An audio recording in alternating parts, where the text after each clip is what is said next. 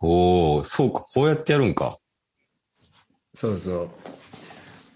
じゃあ、あと今日はね、えー、ちょっと待って はいはいはい。今マイクに向かって喋ったのなんか。うん。あ、今、そうそうそう。専そうそう、これそこマイマイクの、そうそうそう。えあすいません。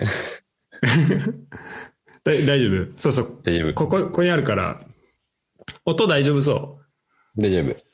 オッケーオッケー。なんか、なんかあったら全然、あとそう、なんか話してて、あの、ここカットしてほしいみたいになったら、まあ、その時でも、後ででも言ってもらえれば、はい。あの、バッサリやっとくんで。了解です。はい。じゃあ今日はね、えっ、と、向井クラフトブルーイングさんから、えー、カイ君が来てくれました。よろしくお願いします。よろしくお願いします。えっ、と、醸造家っていう紹介の仕方でいいのかな？はい、大丈夫です。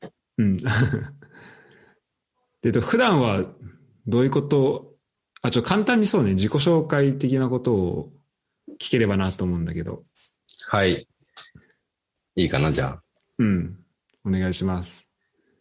はじめまして。高場海と言います。えー今、28歳で、えー岡山県倉敷市生まれの高知県の日高村というところに今住んでいます。うんで、お仕事は先ほどご紹介に 預かった通り、醸造家として、まあ、クラフトビールを作っていて、あの、向井クラフトブリューイングっていう、えーまあ、クラフトブルワリーでビールを作ってます。うんゴータとの関係性みたいなのはゴータからお話ししてもらった方がいいかな？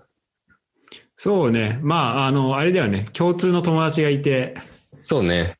その人になぜかこう、紹介された、あの、急に紹介してもらったって感じだったら。だってまだ2回目だもんね。そうそう、これ話すの2回目で、そう、その時にねちょっと話したんだよね。あの、うんいろいろ話してて、ね結構面白いなと思って、ちょっとまた話したいなとか、あと、ポッドキャストちょっと出てもらえないかなと思ってて、ちょっと今回それが、えー叶ったっていう形ですね。ありがたいっす。いや、本当に、いや、こちらこそありがたい。ちなみに今、なんかビール飲んでるけど、それは何ですか？えっとですね、ベアードブルーイングっていう、まあ、静岡県の醸造所なんですけども、まあ、そこの、まあ、ペールエールっていうビールの種類を飲んでます。ちょっとなんか、あの、富士山っぽい絵が見えたけど。そうね。ちょっと俺はあんまりベアードブルーイングに関しては語れるほど知識がないんやけど、うん。でも結構日本でも有数というか、かなり有名な醸造所です。うん。ビア、ビールファンからするとね。あ、そうなんだ。ちょっと、入れて、興味のある人は、ぜひ、ぜひぜひ、ベアードブルーイング？ベアードブルーイング。おうおうおう静岡ね。うん。僕もね、あの、醸造家と言いながら、あの、まだこのお仕事を始めて半年とかなので、うんうんあの、まあ、目下勉強中っていうところではあるので、知識不足なところも多々あるかと思います。そう、今回はね、いろいろ、そう聞きたいなと思ってたんだけど、なんか、はい。あの、そう、まあ、知ってることももちろんそうだけど、なんかそれよりも、まあ、それもそうなんだけど、なんか考え方的なところ、なんかそこが、そこの、そこを話したいなとか聞きたいなっていうのはちょっとあって、楽しそうん、あるんだけど、どうしようかちょっとね、話ね、聞きたいことはね、もう山ほどあるんだけど、う。うん。えーまあ、まず、あれだよね。あそれ、読んだのが、えっと、とりあえずビール女子っていう、ああ、ありがとうございます。あの、これはウェブマガジンなのかな？そうですね。そう、ウェブマガジン。うん。一応、そのビール関連のウェブメディアで行くと、まあ、日本で一番大きいというか、まあ、PV 数は多い媒体なのかな？すごい。で、4月から、うん、あの、コラムの連載を書かせてもらってて、うんうん。背景ビール職人になりましたっていう、あの、うん。まあ、このクラフトビール業界にまあ、飛び込んだ新米ビール職人が、まあ何かしら学んだこととか思うことを書くみたいな感じのうん。連載を書いてます。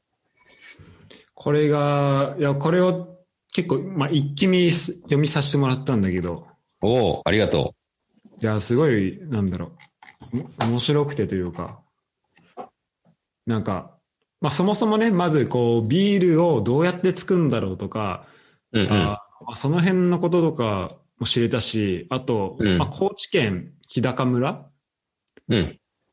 ていうところのこととかも、まあ、そもそもそんなに知らなかったっていうのもあったから、なんか、そうね。うん。うん。なんかそういう話をね、こう、書いてある、まあ読めたっていうところも面白いし、うん。まず知らないところ知れたっていうのも面白いんだけど、あと、なんか、そのビールを通じて、なんかいろんな人と出会って、うん。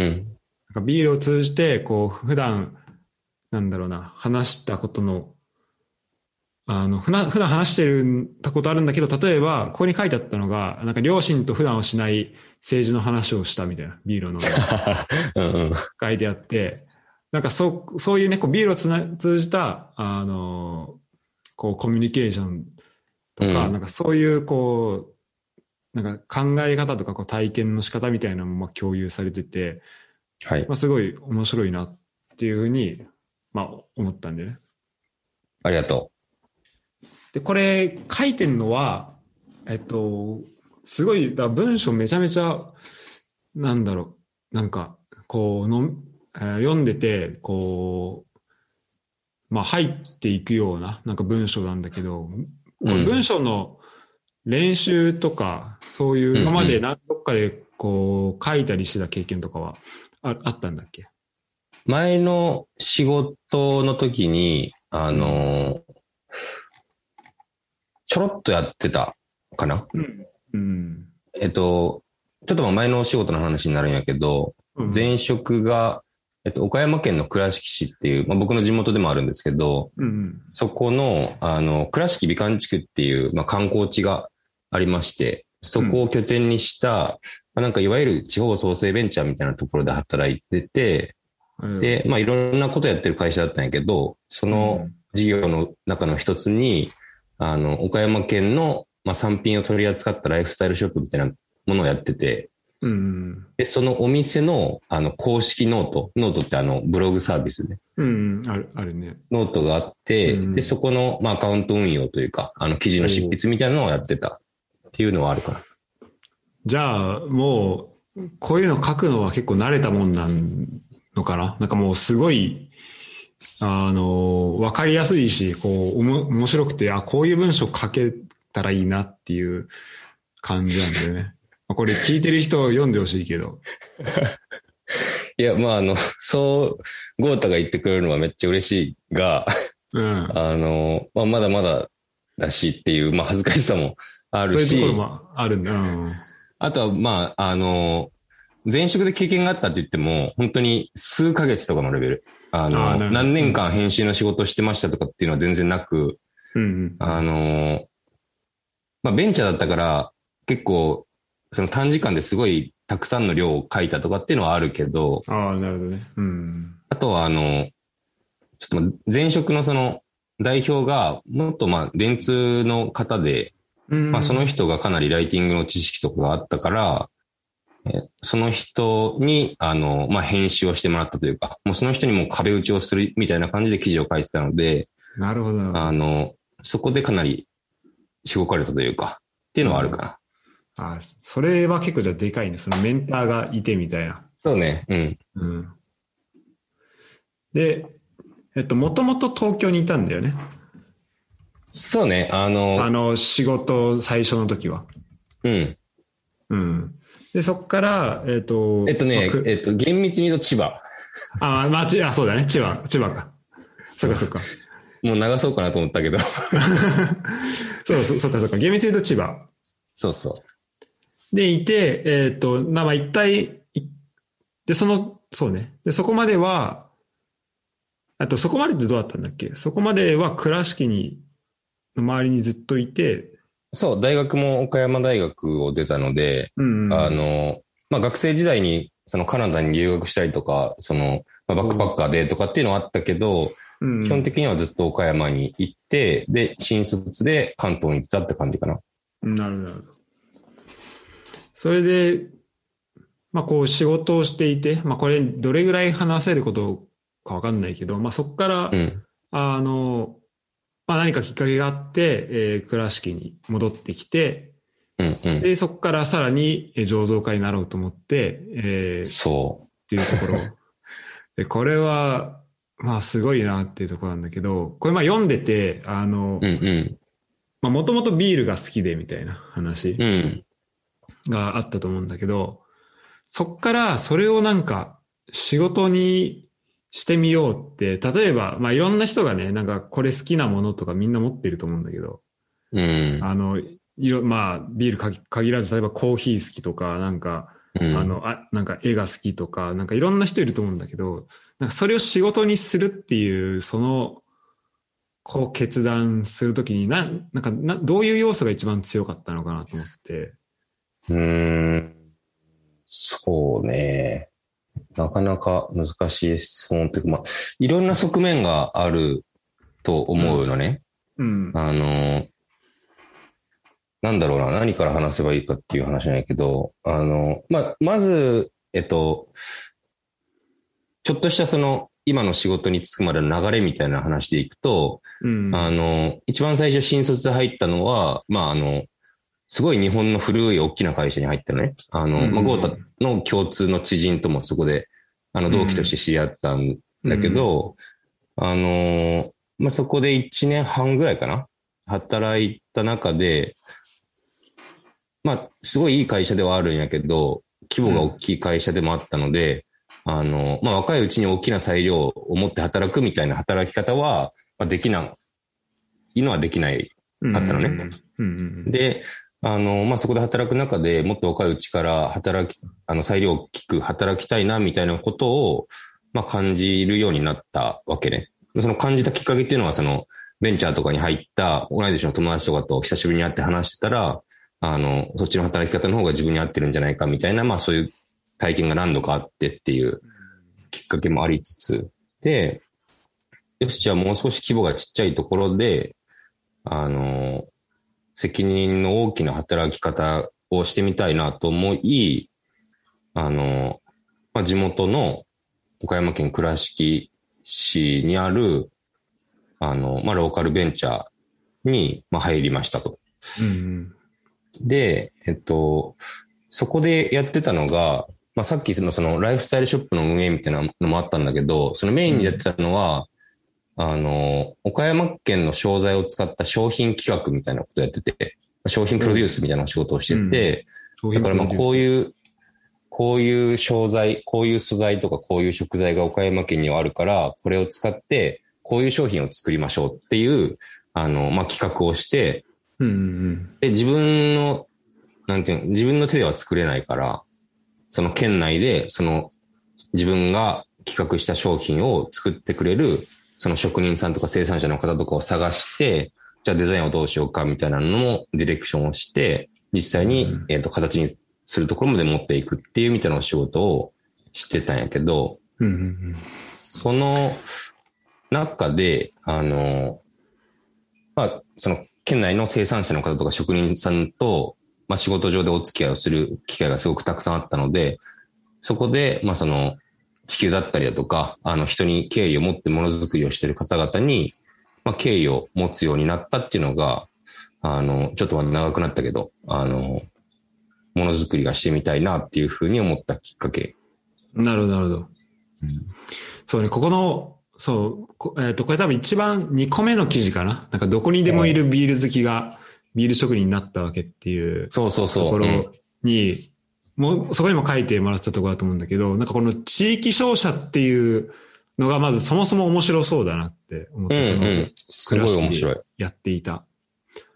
あの、企画をして、なんかこう、他の、なんだろう、自分たちが持ってるもの、自分たちの地域が持ってるもので、こう、他の、まあ、全国とか、まあ、下手したら世界とかにこう、売り出していけるようなものって、ものを作ろうとか、そこをプロデュースしていこうみたいなことだよね。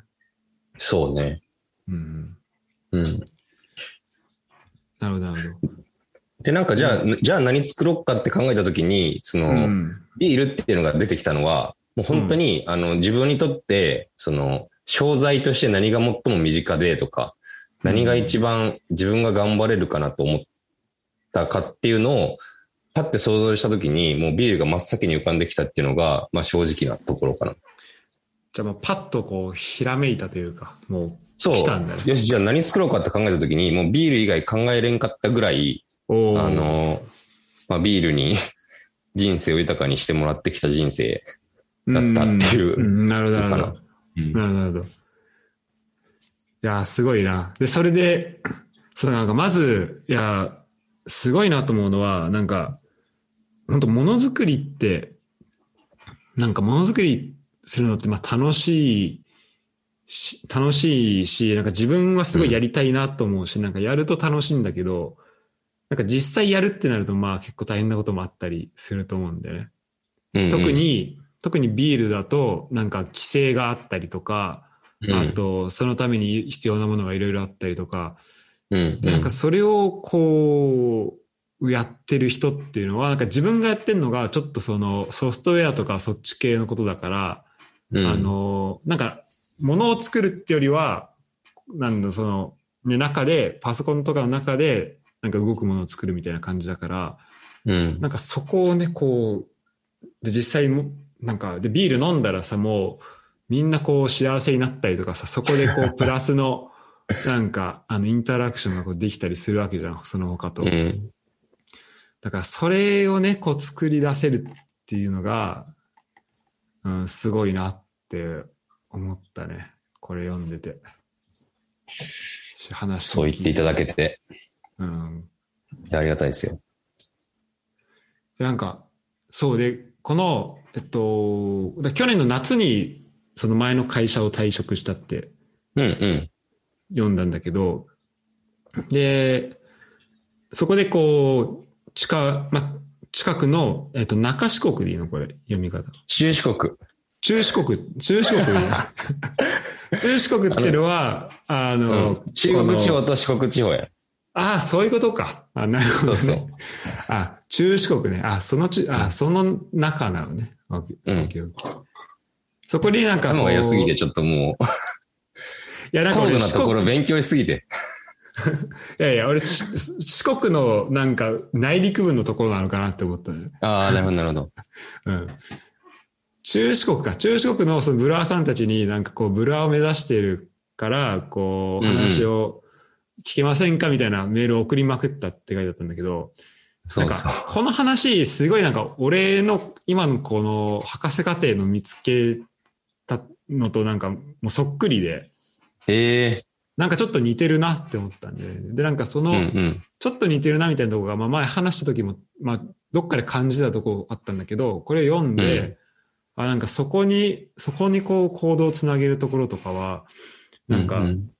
あの、に、そう似てるなと思ったんだけど、やっぱこの時は、どういう、この、なんだろう、気持ちというか、それで、あの、ん。やっぱもう、とりあえず、こう、どんなところでもいいから、こう自分を迎えてくれるようなところに行きたいっていうところなのかな。えっとね、あの、一番最初に、うん。その、ブルワー、まあ、醸造家のことブルワーって言うんですけど、うんあの、まあ、ブルワーになるって、その、決めたときに、なんていうんだろう、もう、自分がまあ努力することはもちろん前提だけど、やっぱまあ環境って大事じゃないですか。あの、誰に教えてもらうかとか、誰の下について働くかっていうのうんは、まあその、まあどの世界でも大事だと思うんやけど、じゃあもう、日本一のブルワーの下で働けばいいじゃないかっていう、まあすごく、あの、安直な考えなんやけど、はい。うん。ブルワーになるって決めて、まずやったのが、その、日本一スペースブルワーでググったのね。ほで、あの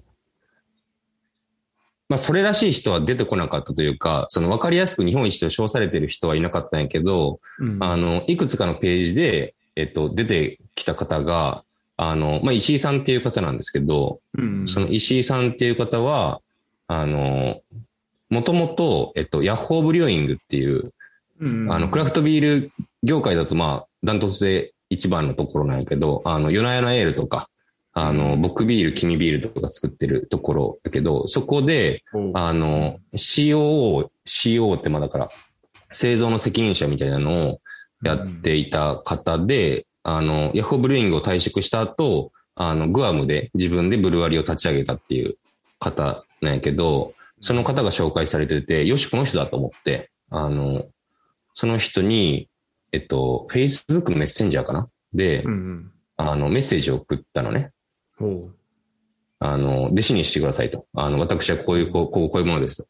こういう経歴を持ってって、こういう能力があります。で、ビールへの熱い思いはこう、こうですっていうので、もうその、グアムに移住してでもこの人のもとで経験を積みたいと思って、う。あ、もう行く覚悟だったんだ。そうそう、あの、ん後々調べたらそんな簡単にいけれん、いけれんかったんやけど、あ、そうなんだ。もうじゃあでもその時は気持ちとしては。そう、もう行っちゃえと思って連絡をしたら、あの、まあ、コロナのこともあって、えっと、まあ、石井さんが、あの、やってらっしゃったブルワリーを、が、まあ、自主廃業するっていう。だからもう、うん撤退して日本に帰るっていう選択をちょうどされたっていうタイミングで、だからまあ、弟子には取れませんっていうふうに言われたんやけど、うんうんうん。あの、まあ、石井さんっていう方が、まあ、本当に素晴らしい方なんやけど、あの、弟子に、弟子には取れませんっていう、その、返信に、すごく具体的な、その、アドバイスをくださったのね。あの、ブルワリーになるには、こう、こういう方法があるよ、みたいなことを、あの、添えてくださってて、アメリカの、その大学に行って、醸造学学ぶっていう手もあったり、うんあの、日本で、えっと、まあ、働いてる、あの、海外の、そのブルワーの下につくといいよっていう話もあったりだとか、あとはその、まあ、コロナで採用というか、求人はあまりしてないだろうけど、あの、とにかくまあ、いろんなブルワリーの門を叩いてうん。みるといいよとか、あとはその、とりあえず飲み、飲み浸って常連さんになってから、あの、手伝わせてくださいっていうのもいいよとかっていう、まあ、いくつか具体的なアドバイスをくださって、で、あの、まあ、そのアドバイスの中の一つに、その、ブルワリーの門をとにかく叩いてみるといいよっていうことを言ってくださったので、よし、もうこれはもう愚直に、あの、アドバイスに従おうと思って、あの、中四国のブルワリーの門を叩きまくったっていう感じかな。なるほど、なるほどうん。すごいね、やっぱこう、まあその石井さんが、多分それは石井さんがもう体験していたとか、こう見ていたっていうところかもしれないけど、こう、うん。今聞いてて、まあ、まずそのビール業、あそのその業界に入るのに、なんか、たくさん道があるんだなっていうところにちょっと。なんかびっくりしたし、で、そこに、じゃあまあその、まあ、ある意味、その石井さんがその道を、こう、まあ会がそもそもまあその、あの醸造家になりたいっていうふうにまあ思ってたっていうのはあるけど、でもそこで結構こう、なんか、大きなこう、道を示してくれたっていうのが石井さんみたいな感じではあるのかな。ね。うん。なんかその、なんだろうな。まだその、まあ、ゴータもやけど、俺らまだ20代で、うんうん。なんて言うんだろうな、その、これもその前の、えっと、職場の代表からいろいろと教えてもらったことのうちの一つなんやけど、うんまあ、とにかく若いっていうこと自体、まあ、とんでもない武器になるよねっていう話がまああるじゃないですか。うん。その、大人の人たち、もっと上の、その40代、50代のおっちゃんとか、まあ女性でも素晴らしい方たくさんいるけど、そういう方からすると、あの、まあ年齢が若いうちからすごく頑張ってるやつっていうのは、まあ応援したくなるんだよっていううん。のが、まあその、一般論としてある中で、そこを活用しない手はないよねっていうのは、まあ、そうなんだろうなと思ってて、うん。だから、あのまあ、たとえ、まあ、できるだけ失礼がないようにはするけど、あのこの若いっていう特権があるうちは、とにかくいろんなところに、なんで言うんだな、あの、まあ、ある種しつこく、うんなんか自分を売売りに行くとか、あの、質問をするとかっていうのはすごく大事にはしてるかな。うんうん。うん。で、それで多分、で、それってなんか、なんだろう、あの、やっぱ聞く側としてはさ、ちょっとまあ勇気いることだったりするとうん。思うけど、最初は。うんで、も、きまあ、決して悪いことを聞いてるわけではないし、なんかう、ん。やっぱこう反応としてはどうなの？そう聞いたときに、なんか、あの、すごい親切に教えてくれるもんなのかな、やっぱそれって。そうね。あの、本当にありがたいことにというか、あの、何か教えてくださいとか、あの、どうすればいいんですか？みたいなことを言ったときに、なんか邪険に扱われることとかは、まあ、ほぼないというか、うん。なんかそのためのさ、あの、ある程度のマナーみたいなのはもちろんあるよ。その、うん。相手のお時間をもらってるわけで、多分その、時間的な価値で言うと、まあその時給とかで言うと、その、二重そこらの何にも経験がない人と、あの、うん元ヤッホーブリューイングの COO の人とかで言ったらさ、もう全然、もう、桁が3つぐらい違うぐらい違うかもしれんけど、ただなんかその、マナーとして、じゃあもう、ネット上で拾える石井さんの情報は、もう全部調べ尽くすとか、あの、今どういう状況なのかとか、過去どういう、なんか、道を歩んで今までこ来たのかとかっていうのを、例えばじゃあ Facebook の石井さんのページを全部見るとか、なんかそういうのは、あの、一応やった上で、まあそんなもんさ、あの、どんな人でも5、6時間ぐらいあれば、ある程度の一人のことは分かったりもすると思うから、うん。うんまあ、そういうことをやった上で、あの、なんて言うんだろうな、まあ、マナーとしてはやるかな。うん。なるほど、なるほど。うん。そういうことをやってれば、なんかその、き聞く際の言葉選びとかも、なんかうん偉そうにならないと思うんだよね。で、その聞く時のマナーみたいなのがある程度しっかりしてれば、向こうの方も、なんかすごくね、親切に取り扱ってくれることが多いのかなとは思うかな。うんうんうん。そうね、その、まあ、さっきその、ね、こう自分、まあ、若さを、まあ、ある意味生かしてみたいな話もまあしてたけど、うやっぱやっぱりそこに必要なこう準備というか、そこは、まあ、しっかり、やっぱりして、してるんだなとも思うし、やっぱそこがすごい大事なんだろうね。うーん。そうね。うんうん。あ、ありがとうございます。はい。いや、で、これなんか、そうと、最初の記事かな、これは。なんか、まあそういうことが、えー、あさい最初か、二つ目か、あのーまあそういうことがあって、こう、人との、なんかつながりみたいなのがまあ増えていくっていうところもあるし、まあそこをどうやって作っていくかみたいな、まあ大事みたいな話もあるんだけど、うん。なん、か、えっと、ちょっと日本とさ、その、海外の比較みたいに言ったときに、なんか、あの、海外、まあ、酒税法で、なんか日本は、その、うん一杯、あの、アルコール度数1杯以下の、1杯以上の、うんあの、液体を作ることができないから、まあ、その、で、その免許を、免許がないと作ることができないみたいな。うんうんうんでその免許取るには、なんか機材が必要だったりとか、あと経験が必要だったりとかして、うんうんあと、まあ、いろんな届けでも必要でみたいな。そうっていそうそう。う、そう話があってさ、うん。で、結構それで、あの、えっと、まあ、ブルワリー？ブルワうんうんーの人人がさ、結構、日本は、あの、海外と比べると、だからアメリカと比べると結構少ないんだよね。そう、えっとね、今、国内のその醸造所の数、クラフトビールを作ってる醸造所の数、だいぶ増えたんやけど、今500とか。おおあ、そうなんだ。うん、これ数年間の間にもう倍ぐらいにの速度で伸びたんやけど、ええでもそれでも500とかで、で、アメリカとかって今8000とかあるのよ。あだからまあ、ね。桁が違うのは違うね違う。うん。うんうん。そのさっきその、ゴータがね、ちょろっと言ってくれたことを、まあ、なぞるように補足すると、うん、あの、まあ、日本では酒税法上、えっと、1%以上のお酒を作るのには免許がいるんですよね。まあ、酒造免許ってやったけど、それがないと、それがないのに、例えばじゃあ、お家でビールを作っちゃうと、まあ、犯罪になるわけよ。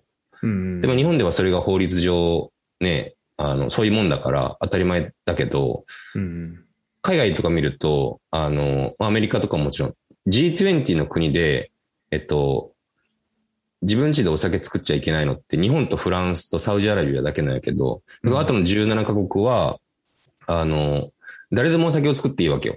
あの、販売しなければ。それすごいね。うん。そう。だからアメリカとかでも、えっと、まあ、お家でビール作ることをホームブリューイングって言うんやけど、自家醸造ね。うんホームブリューイングとかが、なんだろうな、もう釣りとか、あの、まあ、サウナとかキャンプとか、そういう趣味の一つとして、ホームブリューイングっていうのが、まあ、文化として根付いてたりもするので、うんうんあの、そういう趣味から始めて、そのビール作りの奥深さとか、面白さみたいなのを知って、そのプロの道に進むっていうような、あの、道順が、あの、日本と比べると、すごくあるんだろうなとは思うかな。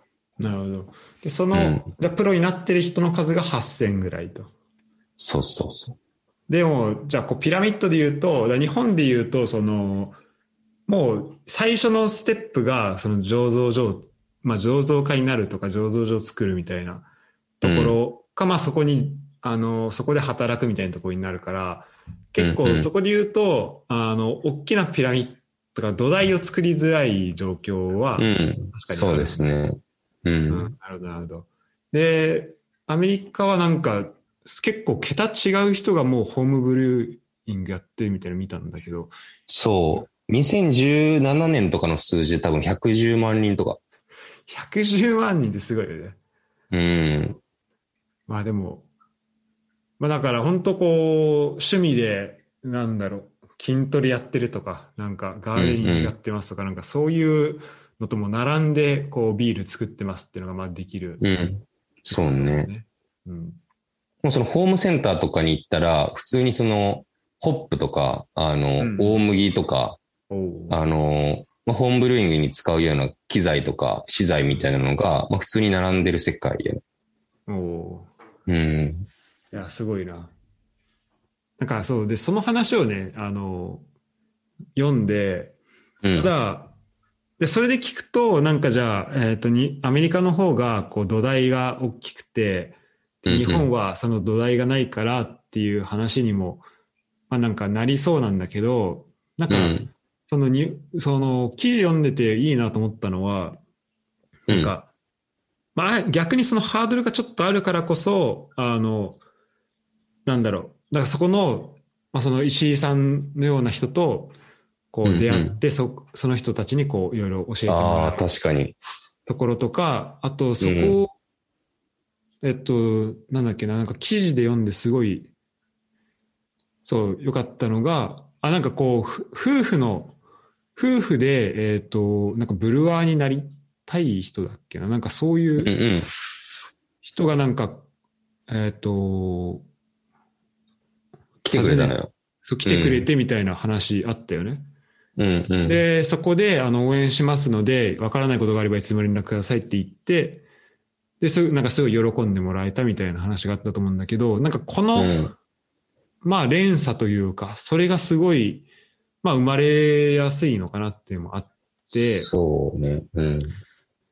でもまあ一方でやっぱこう、あの、そこのね、えっと、まあ数はどうしても増えづらいっていうのがあるから、今の状況だと。うん。だからそこを、こう、うまいこと、なんかいいとこ取りをして、あの、こう、最初のハードルはちっちゃいけど、こうみんな、なんだろう。えっ、と、こうもうすでにそこに行った人と、その醸造家になってる人と、こうコミュニケーション取りやすいとうか、ん。なんかそういうようなものが、なんかどんどん作れるようにうん。そううんうんやっていけばなんかいいのかなっていうのをちょっと思った。これを。そうね。確かに。うん。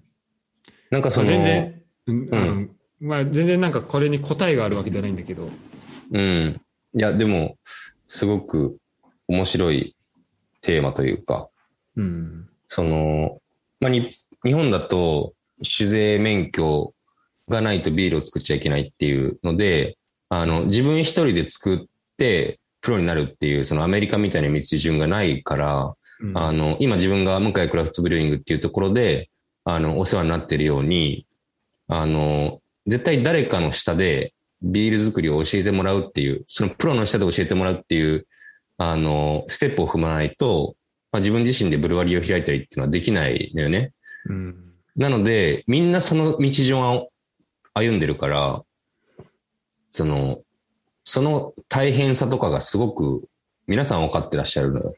なので、その EC さんが自分にいろんなアドバイスをくださったりだとか、その中四国のいろんなブルワーさんが、あの、すごく真摯に、あの、フラットに対応してくださったりとかっていう風なことも生まれているっていうのは、あの、今のその日本の法制上の、あの、まあ、一種のハードルがあるからそういうね、あの、素敵な業界の特色みたいなのが生まれてはいるけども、うんうんあの、アメリカとかってその8000のブルワリーがあるって言ったけど、で、プラス110万人の素人の人たち、あの、趣味でビール作りを楽しんでる人たちがいてっていうので、うん。うん。あの、まあ、よく、その、ホームブリューイングを日本でも解禁した方がいいとかっていう議論をするときに、うん。その、ホームブリューイングを解禁した方が、その、プロ、プロ側の市場もきっと大きくなるっていうふうに、まあ、多くの人は言うのよね。へえ。その、ホームブリューイングで、あの、趣味的な感じでビール作りを始めることで、まあ、ビール作りってすごく難しいし、奥が深いから、そこで初めてそのプロが作るビールのクオリティの高さとかを知るとかっていう、まあ、流れもあるみたいで、うん、なるほど、なるほど。それがきっかけで、あの、ホームブリューイングだけじゃなくて、その、まあ、クラフトビール業界というもの全体が盛り上がってるんだろうなっていうふうに言われることが多いかな。うんうんうん。そうね、なんか、110万人いたら、もうんう知識とか、なんかノウハウとかも、あまあ、プロがすごいっていうのもあるけど、なんかう、ん。その110万人がいるからこそ、なんかそこのプロが利益のためにはやらないこととか、ちょっとこうんう手出しづらいとことか、超ニッチなとことかも、う。いや、おっしゃる通り。ができるだろうし、そういう意味だと、こう、ビール業界とか、その醸造とか、そういうとこの、こう、知見とか、そういうものってどんどん溜まっていきそうだよね。そうね。うん。うん、なるほど。ちなみに、これ、あの、知ってたらで、あれなんだけど、こう、この酒造免許がなんか必要になる背景みたいなところって、なんかどういうところなのかな？これあんまりちょっと調べてこなかったんだけど、俺。えーっとね、あのー俺もちょっとぼんやりというか、あのーうんさらっとしか勉強してないんやけど、うん。ごめん、ちょっと違う情報を言うかもしれんから、あの、これから言うことは、もしかしたら違うかもしれないっていう前提でちょっと聞いてほしいんやけど、オッケーオッケー。まあ、法律的なことも関係してくるから、ちょっとそう。厳密にはっていうところはあるあるかもしれないけど。うん。えっとね、もともとは、なんだっけな、あの、まあ、とにかく税金が欲しかったわけですよ。えっと、これ戦時中の話かな、多分。うん。第1次か第2次か忘れたけど、その戦時中に、あの、国側は、えっと、戦争をするために、たくさん税金が欲しいうん。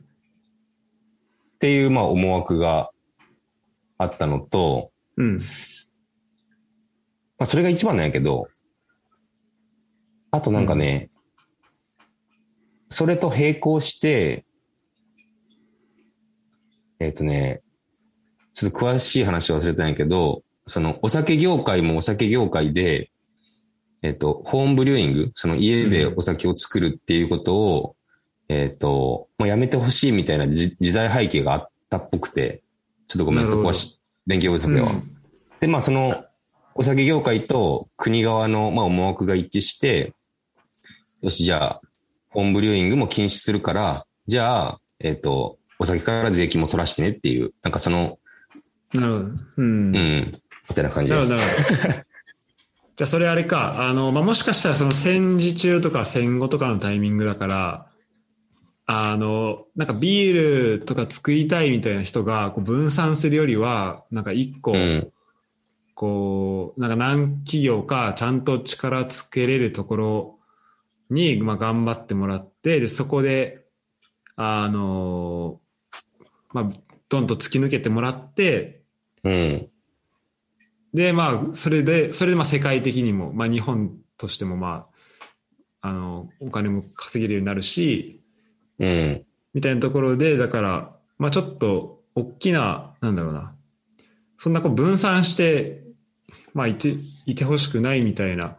ところが、まあじゃあまだ残ってるみたいな、そういうところそうそう、あの、だからまあ、あの、すごい端的に言うと、えっと、戦時中にお金が欲しかったから、あの、国が、そのお酒というものに税金をかけて、で、それが消えずに残っちゃってるっていうことよね。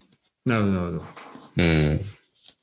じゃあ、そうだよね。だって別に1%以上のやつをなんか作って、なんか、まあそれが OK な国もあるわけじゃん。その、そてか、それが多いって言ってたもんね、さっきね。11世紀あ、10で、う。で10ホームブリューイング、ホームブリューイングの、その、えっと、法律上での、なんだろうな、合法、非合法っていう話とは別で、うん。その、酒税自体も日本ってまあ、めちゃくちゃ高いんよね。あの、あ他の先進国と比べると。あ、そうなんだ。そこ全然知らなかった。超高い。へえこ何、何パーセントなんだろう？ちょっとこれ。えーっとね、あ、でも今見てるとこだと、あ、酒税課税率。わ、これ横向きの PDF だ。ほんとね。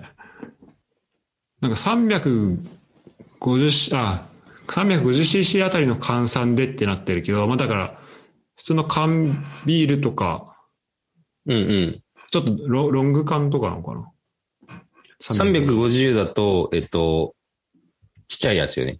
だからあれであちっちゃいおか。7 70何円とかやから、うん。だって、あれって3 5 0トルのビールって、多分200円そこらだと思うんやけど、うんうん。そのうちの70何円が税金やからね。確かにそう考えるとやばいね。うん。そっか、じゃあ、もう30%以上ってことか。そうね。うんうんうん。なるほど、なるほど。そうか、だからそこも、えっ、と、他の国と比べて高いと。そうそうそう。うん。うん。あありがとう、ありがとう。だからまあ、そういう意味だと、うんと、まあ、こう、醸造家、まあ、ホームブリューイングみたいなのを、まあ、ビジネスとしてやん、そうまだまずビジネスとしてやんないとしても、まあ、趣味としてもできないっていうのもあるし、うん。で、はビジネスとしてやっていた時にも、まあ、税金がすごい高い。みたいなそまあ、そういうところがあるのか。う。うん。なるほど、なるほど。大変な産業なんですよ。あ いや、そうだね。そう、そう聞くと。うん。でもまあ、その中で、でもまあ、これだけ、でもまあ、えっと、500人いたっけ？さっき日本にいる。そう、500箇所。うん。ごあ500箇所。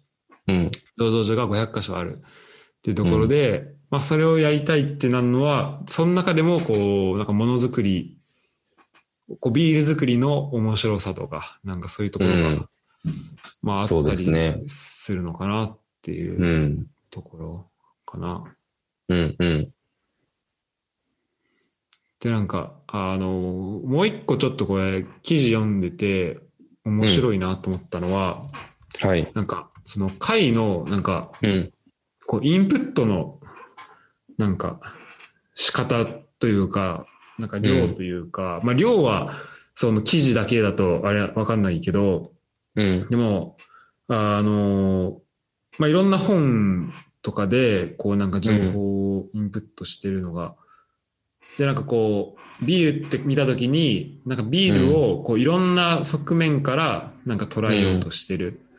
うん。のがすごい面白いなと思って、単純に味とか、あの、作り方とかだけじゃなくて、うん。あの、なんか文化としてビールがどういう存在だったのかみたいなのも、うん。なんかそれに関する本を読んでいたりとか、うん。うん。あと、その、あれなんだよね。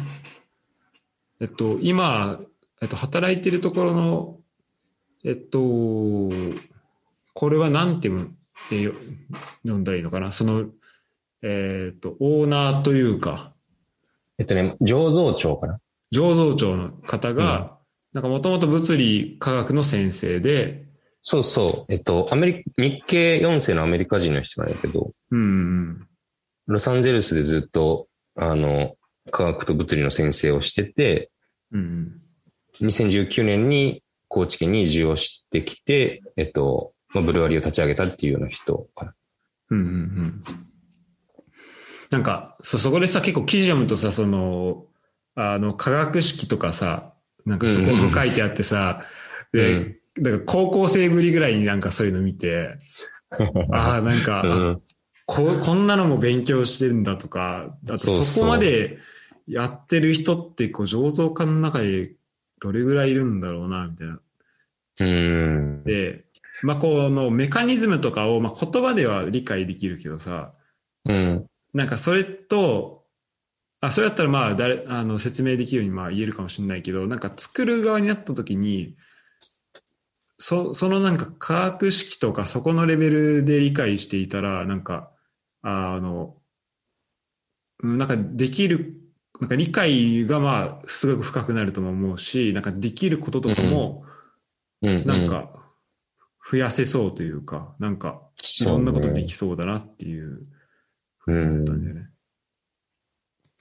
なんかその、ビールというものだったから、その、うん今これだけ複雑な角度から勉強してるんだろうなというか、その、うん。後から気づいた感はあるんだけど、うん。その、まあ、ビールってそもそも、まあ、飲み物やから、飲み物で、全部まあ自然界のものからできてるわけよね。あの、うんまあ、原料って4つあって、えっと、大麦麦芽と、えーホップと、あとは酵母、まあ、微生物よね。と、うんあとまあ水っていう、まあ、全部自然界にあるものからできているわけやから、まあ、その4つから全くね、その、そのものからは想像ができないような、なんかアルコールのある、入ってる、うんね。まあ液体ができるわけやん。で、その中には、あの、まあ、微生物である酵母が、うん。あの、糖分を食べて、で、その糖分を食べたものの、まあなんか排泄物みたいな感じで、あの、アルコールと炭酸を出すわけやけど、うん。まあ、そこにはね、その、酵母の、なんか生存活動というか、生き物であるホップが関わってるから、そこにはすごく生物学とかさ、ああの、物理学みたいなのが関わってくるし、あとはな熱とかもすごくたくさん使ったりもするから、っうん。ていう意味で物理学とか科学とかっていうのは、まあ、すごく関係はしてくるし、プラスアルファね、その、お酒というものがさ、すごく社会性の高い飲み物じゃないですか。うんうん。よくさ、その、ノミニケーションとか、まあ、最近はちょっとね、うんあの、言われなくなってきたけど、ただまあ、言われなくなったけども、でもまだ、お酒というものがコミュニケーションを円滑にするものとしては、うん比較的捉えられていると思うけど本、当しかもその、ノミニケーションである、その存在がさ、もう、うん千年前から続いてきてるわけよ。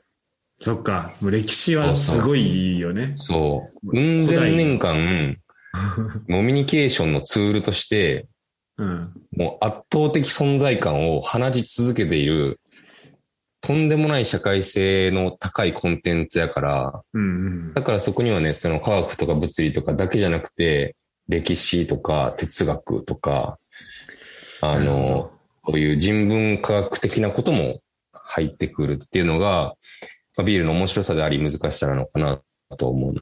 面白いな。そう、面白いんよ、ビール。なんかさ、まず、だってビール飲むのってさ、例えば、うん。まあ今、えっと、何まあボトルからそのグラスに注いで、まあこれを飲んでるわけじゃん。で、これが例えば、まあ何 C、まあ 200cc とか300とかうん、うんだとして、これだけなんだけど、この中に、それ作るまでになんかもうめちゃめちゃそう。いろいろあって、ここにもう全部詰まってる。てか、うん。そのめちゃめちゃ頑張ったり、なんか工夫とか、なんかいろんなその微生物が頑張ったりとか、その結果が、なんかその 250cc とかにこう凝縮されてるっていうのがまずうん。面白いなとも思うし、そうですね。で、まあ本当なんかこう社会学とか的にもなんかこう、じゃあそれがどうやってこう、いろんな人と関わってとか、この人の社会の中でどういう役割を果たしてきたかとかも面白いし、だから横で見ても面白いし、うん。さらに歴史で見て昔にも遡ってみたいなのもできるっていうそうのはそ面白いな。う。うん。あとは単純に、あの、これもね、その、俺も、なんだろう、1年前とか全然知らなかったんやけど、うん。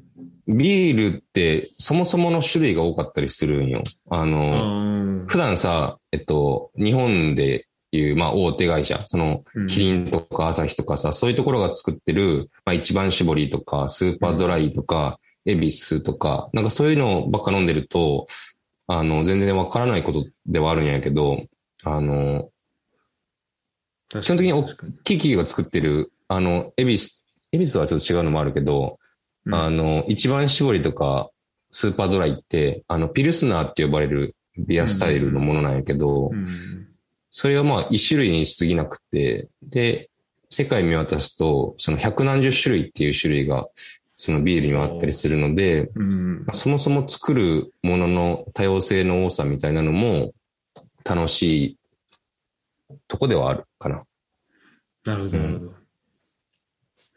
確かに、その、そうだね、日本にいると本当ピルスナーを飲んでると思うけど、うんなんかドイツ来て、やっぱ、あの、ドイツだけでも、なんか地方によって、こうビールの種類違ったりとか、そうそう。あ、こんな種類のなんかあるんだみたいな、なんか、あこんな、うんね、あのー名前つけれんだみたいなのは、確かに面白いよね。うん。なるほど。なんかそのさっき海外行ってた、あの、ビールだからこそ、こんだけ、なんか勉強してるみたいな、あこんだけやってるみたいな話、ちょっと面白いなと思って、あの、うん俺も、今今、博士課程って、なんだろうな。なんかまず大学4年やって、その後修士やって、その後博士課程があるわけじゃん。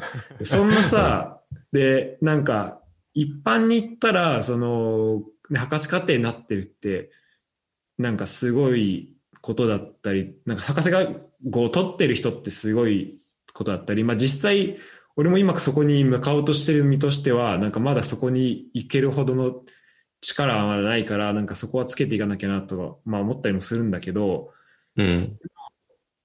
えーで、なんか、で、なんか今自分がなんかこの博士課程やってるってことが、まあ結構正直不思議というか、うん。なんあの、なんでこんなに、こんなことできてるんだろうなっていうのは 正直あるんだけど、うん。ただやっぱそれもなんか今そのサッカーの研究をしてるっていうのはもともとあったんだよね。サッカーをやってて、で、今のまあその、まあその研究テーマとしては、なんか専、専攻がそのコンピューターサイエンスとかだから、うん。そこに関係したところになってくるんだけど、なってきて、えっと、まあ、だからサッカーのピッチ上で起きてることの現象をどうやって捉えてうん。いこううんみたいな話がまあうんうん多くなるんだけど、うん。ただそれ以外にも、例えばじゃあチームとして捉えたときに、こう、うん。チームをどうやって、こう、うまく、そこでどうやってコミュニケーションを取るために、うまくコミュニケーションを取るためにどうやって進めていくか、みみたいな話とか、あと、そうだね。まあもう今どの国でもさ、あの、いろんな文化の人が、うんいて、じゃあそのなんか異文化コミュニケーションの話だったり、みたいなところの話もできるし、どうやって大きな組織でシステムうんうん。あのうまくいくシステムを作っていくかみたいな話もできるし、うん。で、ファンサポーターが入ってきたら、まあちょっとそれなんかビールに近い感じかもしれないけど、こう、うんサッカーを通じてそこをどうやって人々がこうやってそうね。つつなつながり合ってきたかみたいな話とかもいろんなこう分野があってさ、うん。で、なんかそこでこうなんかサッカーとかビールとかなんか自分の好きなものをきっかけになんかこういういろんな、う。なんだろうんな、単純に教科書開いただけだったら多分アクセス、あの、まあ、開いてなかったような、その教科書を見向きもしなかったような分野に、こうアクセスできるようになってるっていうのはなんかすごいいいことだなっていうふうに。確かにな。うん。だから今、ゴータの話を聞いて、まあ、すごく思ったのが、まあ、ビールだけじゃねえなっていうことやね。多分あの、うん、ありとあらゆる、まあ、ありとあらゆることかわからんけど、あの、まあ、いろんなコンテンツが、その、なんだろうな、それぞれが独立した学問が、いろいろと、なんか関わって存在をしているんだろうなと思うよね。その今うの、んそのゴータの話でもさ、あの、チームビルディングとかマネージメントとか、うん、あの、もしかしたら心理学とか脳科学とかそういうことも関わってくるだろうし、うん、だからなんか一つのことに、あの、どんどん興味を持てば持つほど、なんかそこには、なんかね、いろんなものが関わってるんだろうなっていううん、のを今、ゴータの話を聞いてて思ったから。本当なんかいろいろ繋がってるんだろうな。てか繋がってるっていうのはなんかどんどんどんどん感じるから、なんか、うん。例えばサッカーのことを知りたいなと思ってても、うーん、で、なんかサッカーのことを、なんかサッカーのことを勉強するってすごい難しくて、うんうん。で、自分がプレイヤーじゃないと特に、あの、じゃあうん。どっから始めたらいいのっていう、あなんかももうパッと見て、一応ね、うん。サッカーで起きてる現象としては、というか、これパスがあってとか、これ一個一個の要素としてはもう全部わかるわけじゃん。で、ルールも、うん。まあ、毎年ルール改正あるとしても、まあ一応終えてはいるし、だから、うん。見てて何何が起きてるかわかんないみたいなことはうん。ないんだけど、でも、深く深く掘っていくと、なんか、あの、自分のわかんないところにも行き着くし、で、うん。あだから、なんかこの状、なんかある程度分かってる状態の時に、じゃあ次何が分かんないんだろうみたいなところで結構つまずいたりというか分かんなくなるんだけど、うん。一見そのなんか、直接サッカーとは関係してないようなところが、なんか実はちょっとつながりがあったりとかそうね。っていうところは結構面白いなと思って。うん。確かにな。なんかその、サッカーの話もさ、うんあの、単純にテレビでサッカーの試合をただただ見て楽しむっていう、そこの段階だけだと、もう別にルール知ってたりすれば楽しめたりするやん。うんうん。ねプラ、ス、まあちょっと、あの、自分の好きなチームの、あの、選手の名前とかを知ってれば楽しめるけど、なんかもう少し中に入り込んでくると、なんか、チームビルディングとか話にもなってくるだろうし、うんうんうんなんかビールもさ、あの、多分単純にビールを作るっていうだけだと、別に歴史の話なんて知らなくても作れるは作れるのよ、きっと。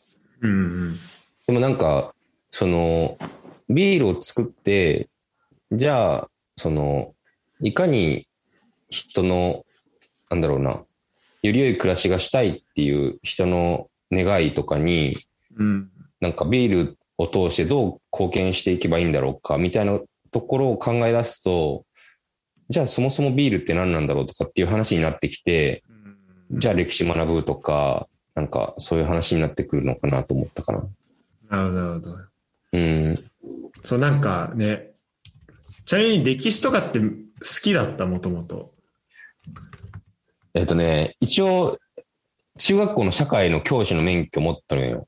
あ、そうなんだ。うん、うん。そう、あだから比較的文系寄りではあった。じゃあ、もともと結構、まあ、興味がある、あその歴史とかに学ぶことも、まあ、抵抗はないというか、あの、うん。っていうところはあった。興味があるというよりかは、えっと、得意だったっていう。得意だった大きいかな。だから得意、高校、中高のさ、社会の得意なんてさ、あんなもん暗記ゲーやん。そうだね、そうだね。単純に暗記物が得意だったっていうだけだと思うけどな。ああ、なるほど。うん。なんか、お俺、歴史はなんかそんなに、まあ、得意ではなかったんだけど、もともと。うんうん。ただなんか、し、なんかそんなに歴史って大事なのかなみたいなね、思ってたりもしたんだけど、やっぱ最近になると思うよね。なんかこういろんな、じゃあこれって、さサッカーってなんだろうとか、ビールってなんだろうって思った時に、うん、なんかやっぱその始まりとかを知らないと、そうね。なんか、うん、わかんないかったりするし、なんかそこが分かってるからこそ、じゃあ、まあ今までのサッカーとか今までのビールはこれだったけど、じゃあ、これ今後、次作るのはこういうの作れるんじゃないかみたいな話をするときに、うんまあ前のことを知ってると、あそこは生きやすいんじゃないかなっていうふうにはちょっと確かにな。思ったりする。うん。うん、いや、おっしゃる通り。なんかさ、うん。あの、あ、いい？うん。なんかその、まあ、ビール学の話をしてたと思うんだよね。うんうんうん。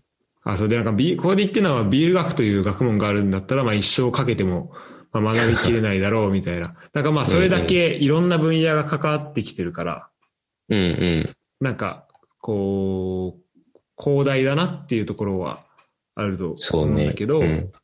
ただその、じゃあビールをやるんだったら、でもそこにいる自分の世界についてはできるだけ、なんか理解を深めたいみたいなことも、うん。あの、書いてあって、で、なんかそれとかも、なんかすごいわかるというか、あの、まあ、まずなんだろうな。あまあ、サッカーってものをまあ知っていきたいみたいなところもあって、うんでまあ理解の中で、それは多分理解しきれないものなんだろうなとも思うんだけど、うん。なんか少しでも分かっていきたいっていうのはある。そうね。うん。で、さらになんかこの回がすごいなと思うのは、やっぱこの現場にいて、うん。でもビールってやっぱこう飲む側と、あとまあ作る側ってなった時に、まあもう両方できる。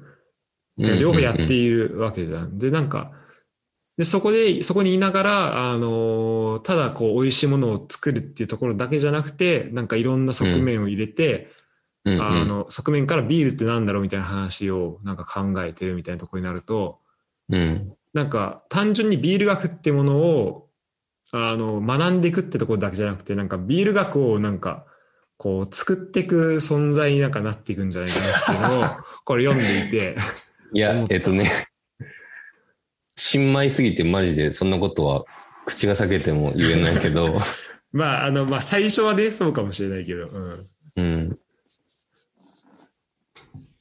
でもなんかまあどう、なんだろう、うん、そうね、あの、なうーん。なんか、ビールだけじゃなくて、あの、人に対してとか、あの、まあ、自分自身に対しても思うんやけど、なんていうのかな。あの、なんか常に問う姿勢みたいなのは大事にしたいなと思ってて、その、分かったつもりになるのも違うし、うんかといっ、て分かろうとしないのも違うなというか、うん。だから、うーん、きっとね、人の心とか、ビールもビールで、ね、今これだけ世の中の移り変わりが早い時代やからさ、ビールっていうものの価値みたいなのも多分変わっていくんやろうけど、なんかなんか、まあ常に問うていくっていうことで、そのためにはね、なんか日頃からのインプットは大事なんやろうしと思うかな。うんうん、なるほどうん。いやそこだよなめっちゃ深い話しとるな。ビールはまだある？大丈夫？あ、えっとね、一応一杯飲み終わった。あ飲み終わった？うん。2杯目持ってきていい？うんぜひぜひあ、あの、こちらは全然大丈夫。あの、大丈夫？うん、ゴータの、その、次の予定うん的に大丈夫であれば。じゃあ、もっと話そうか。じゃあちょっと待ってね。はいよ。お待たせしました。はい。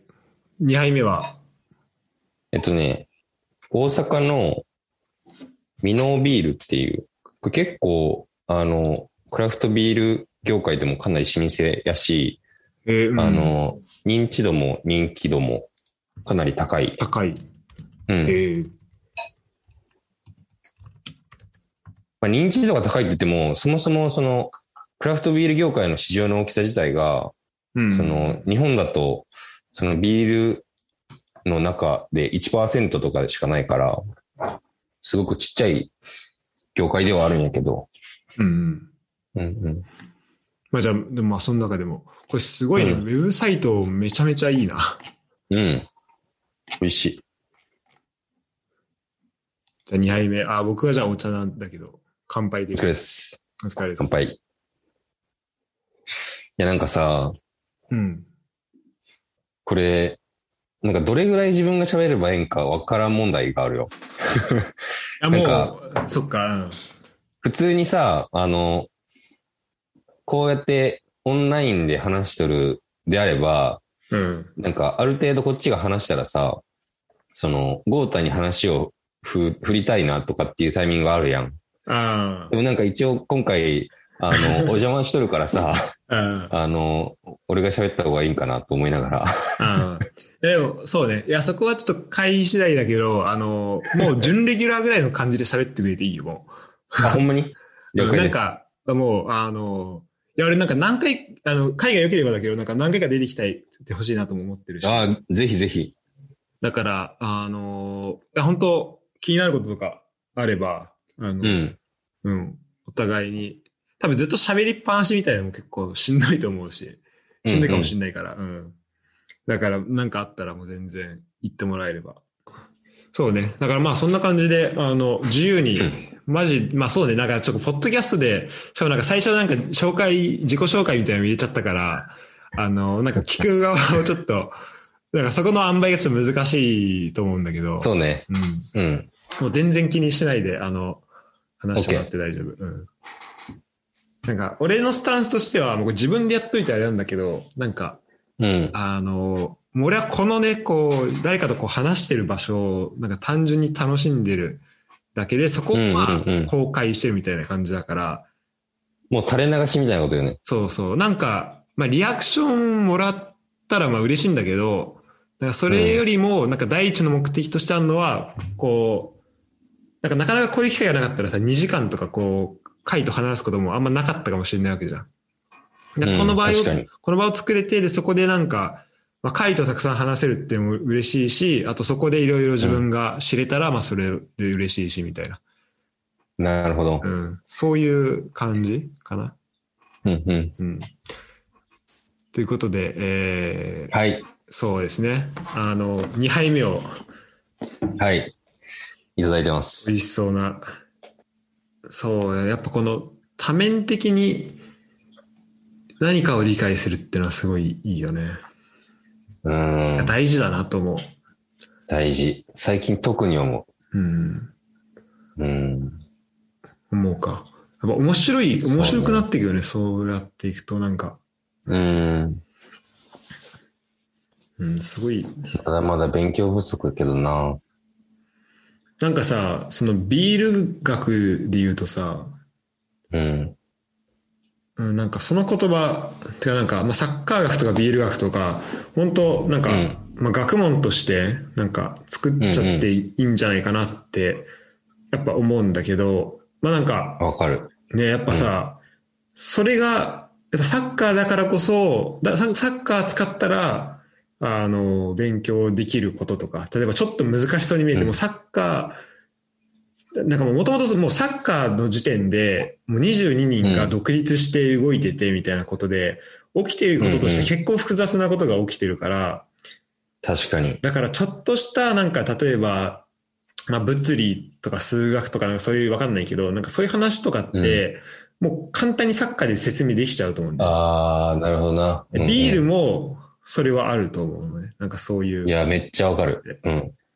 だから、なんかそれはね、ずっと自分の中でやりたいなと思いながら、なんかできてないことではあるんだけど、なんか俺はその、教職とかは取ってないんだけど、なんかその、まあ人になんか教え、な教育みたいなのがすごい興味はずっとあって、うんうんえーなんか、まあ、自分が受けてた勉強とか、あそのし、あの、何？まあ、自分が受けてたその勉強方法とか、その学校とか、それを思い返したときに、まあ、特に小学校とかの時とかに、うん。あの、あここもうちょっとこういう教え方しした方がいいんじゃないのとかっていうのは、まあ思うことはあって、でも今その、まあ2000、まあそれからね、20年ぐらい経ってるから、まあ変わってると思うけど、うん現場で言うと。うん。ただなんかそこで、なんだろうな。まあその自分の好きな、なんか好きなことを見つけるみたいなさ、そこもそうだけど、うん。なんか、うん、すやっぱこう、自分が好きなことを仕事に、うん、してい、していけるのかみたいなところも、とか、あと自分が好きなことってなんだろうみたいな、なんか自分が仕事にしたいことってなんだろうみたいなのって結構みんなが持ってる悩みだったりもすると思うんだよね。うん。だからそこの助けにもなると思うし、その自分が好きなことで、なんか、どんどん、あの、勉強をできるっていうことは。うん。うん、だから、これは、まあ、どっかでやりたいなと思っていたところで、このビール学っていう文字を見て、おっていうふうにちょっとうん。思ったんでね。なんかその、一応、日本にもさ、あの、ビール検定っていう検定が、1、うん。2、3級あったりとか、ええあとはその、ビアソムリエとか、うん。ビアテイスターとか、ビアジャッジとか、あの、いろんな資格とかは、たくさんあるんやけど、うんうん。たくさんありすぎるのもそれはそれでなんか、どうなんと思うとこもあって、うんうん。そうだねまあそれだけ幅広いというか、あの、幅広いし深いしっていうことのうんまあ現れでももちろんあるんやけど。だからなんか、まあ一つの学問として成立しうるなとは思うかな。しうるよね。うん。なんか、サッカーとかもそうよね。うん。なんなんかそか、の、あ、あ、ごめん。うんどうぞ。あのーさっきさ、ちょろっとゴーッタも話に出してくれたように、うんその、普段のその仕事の中で、あの、うちの醸造長のケンさんっていう人が、うん普通に学校でするような講義を、うん。うんあの、してくれるわけよ。うん。だってもう、本当高校の科学のホワイトボードだよね、あれね。そうそう。で、あの、高校さ、文系やったから、うん。もうその科学とか全然わからないけど、でもやっぱその、ビールっていう、その自分が今この世で最も関心があるものを切り口にすると、うん。もう、まあ、スッと入ってくるよね、とは思う。ああ、やっぱそうなんだ。うん。だからまあ、そのためにはさ、あの、さっきまあ、ゴータが言った、その、じゃあ好きなものとは何ぞやとか、好きなものを仕事にするのっていいのかとかっていう、そういう議論も出てくるけど、うんうんまあ、それはね、多分、まあ、人それぞれっていうところもまあ、ありつつ、うん。うんうん。まあ、僕自身は、あの、好きなものを仕事にした方が、あの、人生豊かに生きていける派ではあるというか、うんそっちの人間かなとは思うかな。うんうん。いや、そう、俺もそっちかな。うん。いや、俺す、多分、ゴータ、俺、相当、あの、同系統の人間だと。そうだね。いや、本当 まあなんかそれもあって、まああの、匠もこのポッドキャスト出てくれてるんだけど、なんかそれもあって匠もうんうん。紹介してくれたみたいだから、うん。うん。そうね。いや、本当それはもうな。いや、その、あの、醸造長の授業普通に受けてみたいもん。それね、いや、面白い。うんマジ YouTube とか流したらめ結構反響あると思うよ。確かにな。うんマジで普通にみんな受けたいと思う。それで科学の授業とか。確かにな。うん。いや、ちょっとやってみようかな。いや、本当に見たい。うん。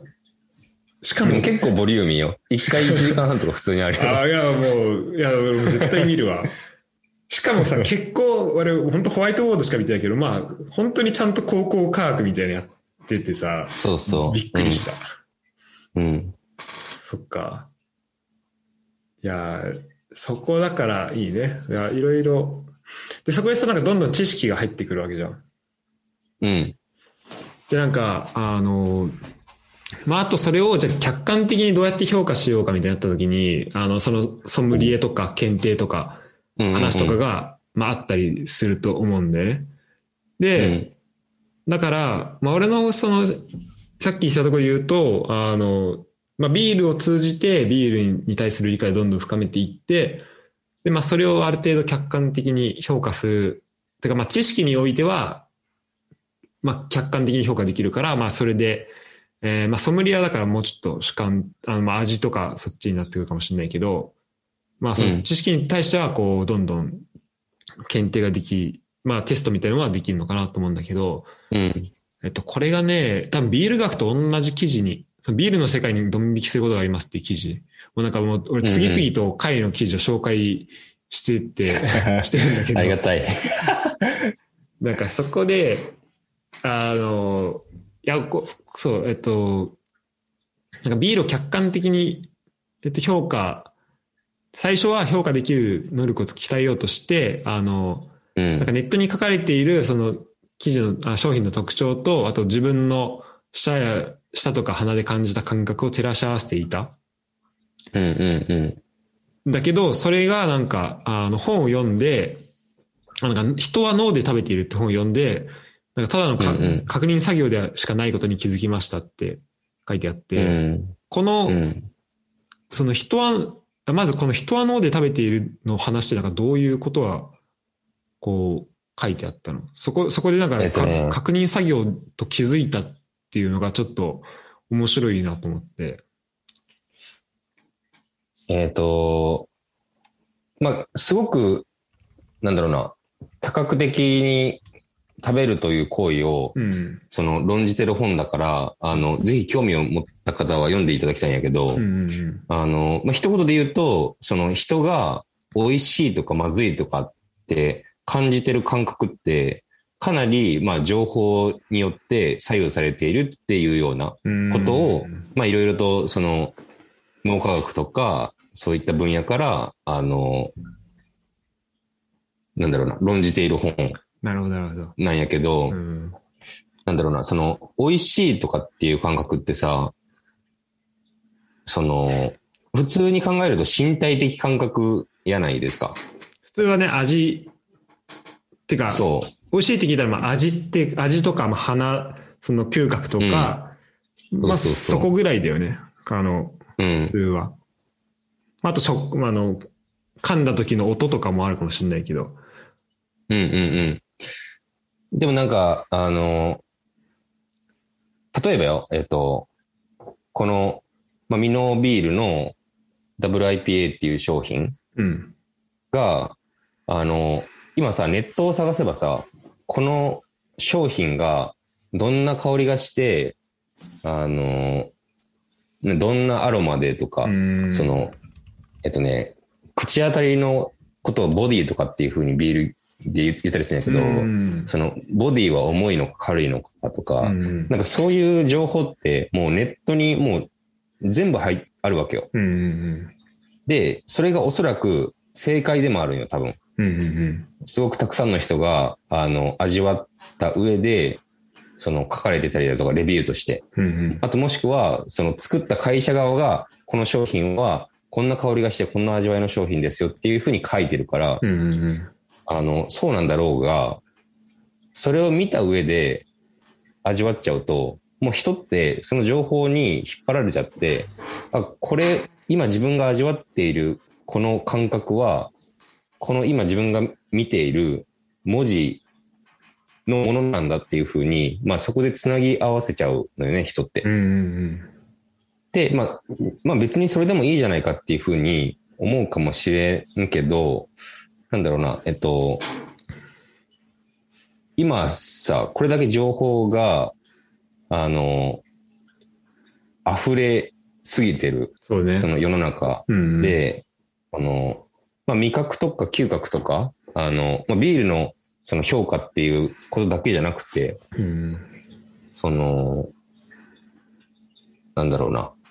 目で見る情報からインプットするものだけじゃなくて、うんうんなんだろうな。そこに引っ張られない、その自分自身の身体的感覚みたいなのに、もう少し身を傾けないといけないんだろうな、とも思うというか、まあ、うんうんうんまあバランスなんやけど、だからなんか、その身体性、身体性っていうのはすごく今、自分の中で身体性。一つ大大事にしたいことではあるかな。ああ、面白いね。うん。いや、なんかそれすごい、なんか思う、そう。だから多分、あれだよね、その、事前に情報を得てて、例えば、うんうん。ここのレストランはこういう料理が出てとか、この料理はこういうもので、みたいなのを聞いていくと、もう自分の感覚をそこに合わせにいって、いってるってそうそうそういう感じだよね。うん。だから、まあ、ある意味、ちょっとなんだろうな。えーっと、もう答えありきというか、なんか、うん。そこに行ってるから、だから本当、あ、だからそういう意味での本当確認作業みたいなことなのか。うん。なるほど、なるほど。もう正解がもうこの世にありふれてるので、うんうん正解を知った上で、あ、これが正解なんだって。思うだけっていう、まあ、そうじゃない人ももちろんいるんだろうが、うん。それは果たして、あの、自分にとっていい体験なんだろうかなとは思う。たりはするかな。うんうんうん。そこで、そうなった時に、やっぱ飲み方としてはさ、じゃあ、なんか、そうなった、そうなっても、まあ、特になんか作り手だったりすると、やっぱ知識も欲しかったりするわけじゃん。で、知識も欲しいけど、うんうん。そこに引っ張られない感覚みたいなのも必要、てか欲しいのかなと思うんだけど、うん。それは先に答えは見ずに飲んでみて、で、後で答え合わせするみたいな、そういう感じになるのかな。なんかちなみになんか飲むとそうね。き、どういうこと考えてるみたいなのってある？のえっとね、あの、一応、新しいビール飲むときは、まあ、写真撮って、うんうん。あの、まあ、ラベルのデザインと、うん。あと、注いだ時の、この色味うん。がわかるように、まあ、写真撮って、で、商品名と、あとは自分が飲んだ時の、その、まあ、評評価というか、どんなアロマが感じられてとか、ボディはどうでとか、炭酸度合いはどうでとか、うんあの、アルコールとのバランスはどうでとか、まあ、いろんな尺度があるんやけど、うんそれを自分が感じたままに書く。で、えっとね、最近はもう、あの、ネット上で正解さえ見ないようにしてる。おおなるほど、なるほど。うん。で、あの、まあ、たまにその作り手の方とお会いするような機会もあったりするから、そういう時に、そのネット上の、との正解の照らし合わせはせずに、うんうんその作り手の本人の方に、そういえばこの間ここ飲んで、あの、こうでしたね、みたいな感想をもうぶつけてみるっていうことはするうん。。ああ、それめっちゃいいな。うん。なるほど。で、なんかね、そこで、あの、あ、高場さんはそう感じられたんですね、みたいな。うんうん。あの、うちとしてはっていう、その、いいい意味での誤差っていうのは絶対あっていいわけよ。その人って味覚全く一緒じゃないから、うんうんうん。あの、その違い自体もあっていいものだと思うし、そのビールというものを楽しむ上で。だからもう自分が感じたものを、もうとにかく、あの、メモるっていう風にしてるかなるほど、なるほど。ら。うん。なんかそこってもしかしたらその作っ作り手もなんか意図してなかったけど、あ、こんな味わい方してくれたんだみたいなのもあるかもしれないし、うんうん。だからそれってやっぱ人によって全然違っていいっていうところだよね。うん。うん。なんか、それで今ちょっと聞いてて、あの、頭に浮かんだのが、なんか、あの、なんか映画とか、あと、うん。まあ、音楽とか、あと小説とか、なんか人の書いてる文章とか、なんか受け取り方とかも結構あなんか近いなってめっちゃ思うのあ。よ。うんうん。で特にさ、うん映画なんて今さ、なんかレビューサイトがあって、とか、うんあらすじ見れたりとか、うん。とかして、で、なんか今そのネットリックスを、あの、があって、まあ、ね、たくさん映画見れたりとかさ、でもそこにうん。人気の作品が並んでてみたいなので、なんとなくなんか映画の良し悪しとかが、こうもう上から並べられちゃってたりなんかしてるような、なんか感じにもなってると思うし、だからみんなこうレビューサイトを見ていい評価のやつを見に行くみたいなってさ、もうそれってうんまさにもう確認作業じゃん。うん。いや、もちろん、なんか情報量多い映画とかもあったりするから、そこで、そことか、なんかすごいいい体験をできる映画とかもまああるとは思うんだけど、うん。なんか、そう、で俺は映画見るときに結構、あの、なんだろうな、なんか自分、なんかできるだけ、あの、レビューサイトは最初見ないうん。でやってて、で、見た後に、まあ一応そのメモとして、まあフィルマークスってその映画見るうん。映画の記録アプリにつけて、で、まあその時に、まあついでにこう、あの他の人のコメントもで出てくるから、その時に初めて他の人のなんか評価とかもまあ見ることになるんだけど、うん。やなんかこう全然人によって受け取り方違って、あそこはそうね。めっちゃ面白いなと思うし、面白い。うん。なんか、なんかその、今さ、あの、いや、めっちゃ面白いな、これ。いや、そう。トークテーマとして面白いな。なんかあの、手段の、例えば映画ど、映画を、まあ映画でも小説でもいいけど、うん。その、手段としての映画と目的としての映画が2つあると思ってて、うん。あの、手段としての映画はさ、例えば、あの、もうテレビの CM とか、まあ、YouTube でのこあの CM とかから、もうこれは感動の超大作です、みたいなことが、もうあらかじめ分かってて、うん。もう、なんだろう、感動するためにはいはい。見に行くというか、感動する準備ができていて、見に行くっていう、その手段の映画と、あとはもう、あえて、その事前情報を全く入れずに、その映画を見るっていう、その行為自体が目的となっていて、で、それから先の自分が感じることみたいなのには、もう余白しか、余白だけを残して、あとはもう自分の身体的感覚とか、まあその、自分が感じる感想もさ、その、今まで自分が経験してきた人生の、もうすごい積み重ねの上で感じる経験やん。だからそれだけを楽しむみたいなのが二通りあると思ってて、うんで、どっちもどっちでいいと思うよ。その、うん手段としての映画もあると思うし、あの、例えば本を読むとかでもさ、あの、なんだろうな。今、その手元にある、このサーキュラーエコノミーっていう本とかもさ、うん。これとかはもうほんまに手段の、手段の読書であって、サーキュラーエコノミーというものに関して、あの、知見を貯めたいからこの本を読んでるってうんうんいう。うんだこの本の奥に違うものがあるっていう感じだよね。その手段としてっていうねいう時に。うん。うんそうねだからなんか、まあでも、プラスアルファで面白いのが、うんその、サーキュラーエコノミーを学ぶために手段としてこの本を読んだけど、でも、その中で何か偶発的に、なんだろうな、あの、予想もしてなかった面白い話が聞けたとか、うんなんか自分にすごく響くようなエピソードがあったとかっていうのは、なんだろうな、その本とか映画の面白さというか、うんうん最初手段で入ったのに、でも、え、これなんかすげえ俺のためのエピソードみたいなのがあったりするやん。うん、確かに。確かにこの歌って俺の歌やんみたいな。うん確かにそこまで含めてね、含めて本当読めないみたいなところはそうね。あるよね。なるほど。なんかその小説にしてもさ、あの、うん結構その国語のもん、国語の授業とかうんうん。でさ、あの、なんだろうな、なんかこの作者の気持ちは何ですかみたいな話があって、で、作者は、だ作者の気持ちになって答えなさいみたいな問題あるじゃん。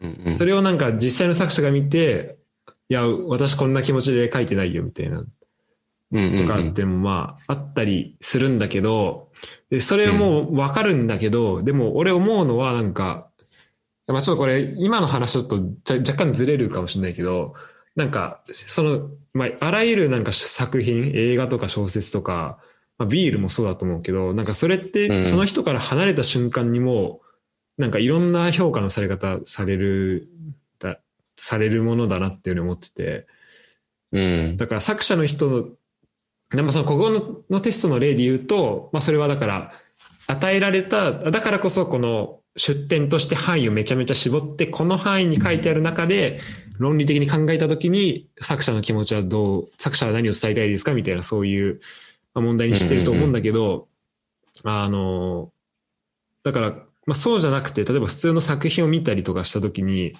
なんか作者はこういう意図で言ってたみたいなのを結構まあ、あの、なんか作者は、そうね、なんかこういうふうにやりたかった、そうね、作者の意図を結構重要視するっていうのも、なんか一個、一個見方としてはあると思うんだけど、うん。なんか、俺はその、もっとなんか自由になんかみんなこう、なんか捉えていいのかなっていうふうにも思えて、思ってて、やっぱビール飲む時とかも、その、確かにな。なんか、あの、なんかみんなこれフルーティーって言ってるけど、なんか全然、うんなんか全然そう思わないけどみたいなのもあってもいいと思うし、なんか、そうね。うん、そこも含めてなんだろうな。なんかいろんな体験をね、あの、そっちの方がなんかいろんなことにこう、あの、いろんな体験をしやすいかなと思うんだよね。この何かをうん。見るときに。うん。いや、わかる。で、本当に実際答えがないものだと思うんだよ、そういうものって。うん。で、そこになんかあたかもなんか答えがあるかのように、あのこう答えがあるかのようにしてしまうと結構、あの、しんどいと思うし、うん本当に答えがあるならちょっと別だけど、うん。っていうのはちょっと思うかな。うん。なんかさ、その、例えば、そのビール業界、まあビールだけじゃなくてもさ、うんその飲み物かける食べ物っていうところでさ、うん。その、まあペアリングとかっていう言葉があって、うんまあその、相性がいいよね。その、例えば、えっと、お肉には赤ワインとか、うん。なんか。そういうのをあるよね。うん。あの、まあペアリングとかで、その飲み合わせよね。あの、うんこれとこれは相性がいいよねとかって言われてるけど、うん。それとかもさ、もうその、だいぶ科学が進んできて、うんうん。そのペアリングとかも、本当にもう、化合物レベルで、うんうん。これとこれは、あの、ああ。なんだろうな、同じようなものがあるから相性がいいんですっていう、その、原子とか分子レベルでもう、んはっきりされてるわけよね。そのペアリング大辞典みたいなのもさ、本としてあって、うんうんうん。すごいでまあ、な。プロとして、なんかそういうものをきちんと知識で、あの、入れて、で、それで、このビールには、こういう食材が合いますよっていうふうに、提案することももちろんそれはそれとしていいんだろうし、うんうん。その、そのペアリングの知識とかもさ、これまでの先人たちが、あの、たくさん積み上げてくださった知識とか、そねの経験の上にあるものだから、うんうんそれは存分に使ってもいいんだろうけど、うん。なんか、そ、それってさ、なんか、正解はこれですよって言ってるだけで、うんうんうん。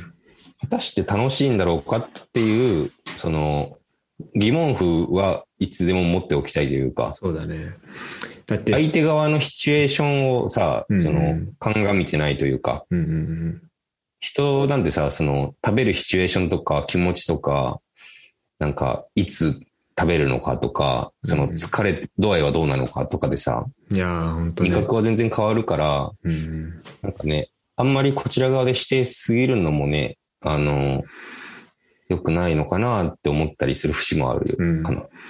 なんかしかもそれって結局化合物を、なんかこの、なんか人間は、あのその、だからペアリングの結果できた化合物を、なんか人間は、まあ嫌いがちだみたいな、なんかそういうところじゃん。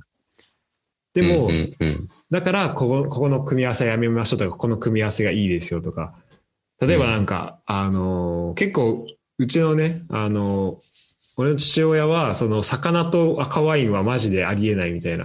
まあそういう、まあ結構いるじゃん、そういう人って。うん。うん。まあなんか、で、まあ確かに、あのーかなり難しいと思うんだけど、そこ、そこは。うんでも、なんか、だからといってそれをなんかやらない理由はないというか、じゃあそのちょっと合わない味、合わないと言われてる味ってどういう味なんだろうってちょっと気になったりもするし、うん。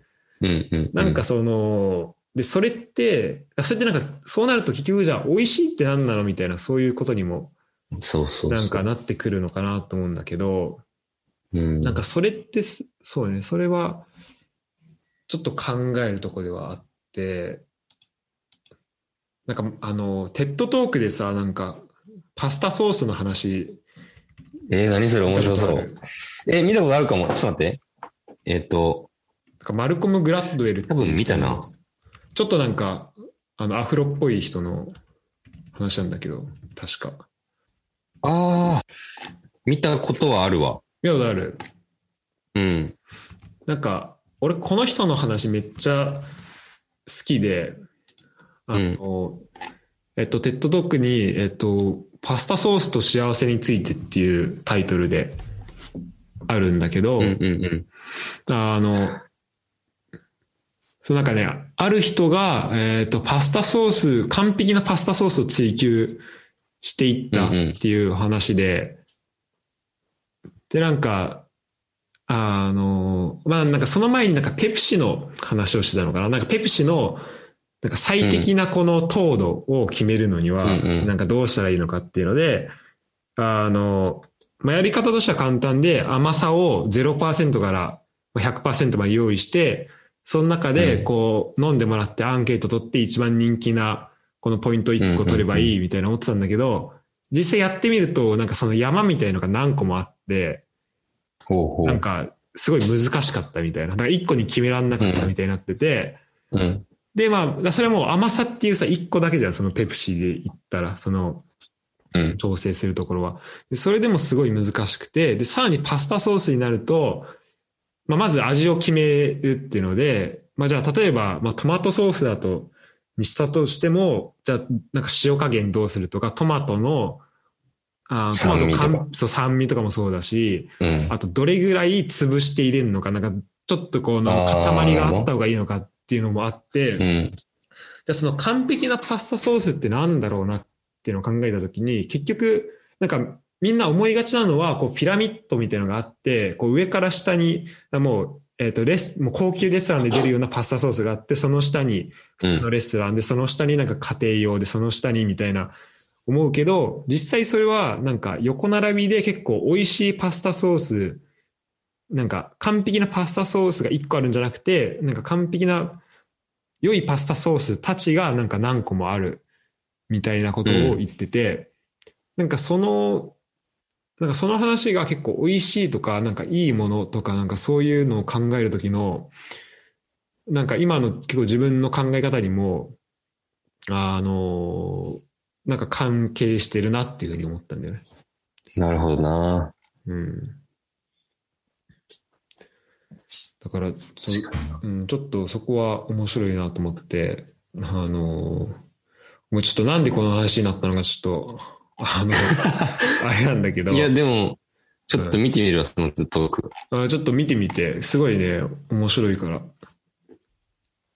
だからまあ、だからかん、だから正解ってやっぱあるように、そう、あ、だから小説とかの話とかで言うと、うんうんなんかみんなこう、正解が、この映画はこういう意味だよとか、この小説はこういう物語なんだよとかって言うけど、なんかそれも、あとなんかこの時この主人公はこう感じてたんだよみたいなのも、なんかそれも本当一個の見方でしかないなっていうのは、すごい思うんだよね。確かに。うん。今のさ、あのーパスタソースうんの話を聞いて、うん。あのーちょっとさっきも出てきたけど、あの、人間は脳で食べているっていう本の中にうんうん。あった、あの、美味しさの4分類っていうのがあって、まあ、美味しさっていうのは4つの分類ができるんだっていう話なんやけど、うん。まず、その、生理的欲求に合致する美味しさ。っていうのと、次が生まれ育った食文化に合致する美味しさ。うんうん。で、次が脳の報酬系を刺激する美味しさ。はいはいはい。で、最後が情報がリードする美味しさっていう、まあ、この4つに分けられると。うんうんうん。で、まあ、生理的欲求に合致する美味しさっていうのは、あの、例えばだけど、腸の喉が渇いてる時に飲むビールが美味しいとかってうんいう、うん。もうまあ体水でもいいんやけどが、体が欲してるみたいなね。体が欲してるから美味しいと感じる。うんで、まあ、生まれ育った食文化に合致するとかっていうのは、まあ、その、日本人が、その、味噌を美味しいと感じるとか。あの、日本人からするとわかめとか、ああいう海苔とかってめっちゃ美味しいけど、海外の人からするともう食えたもんじゃないとかっていうのは、あの、まあ、食文化とか、まあ、DNA レベルでも、その刷り込まれてる長年のね、うん、そういうつながりみたいなの。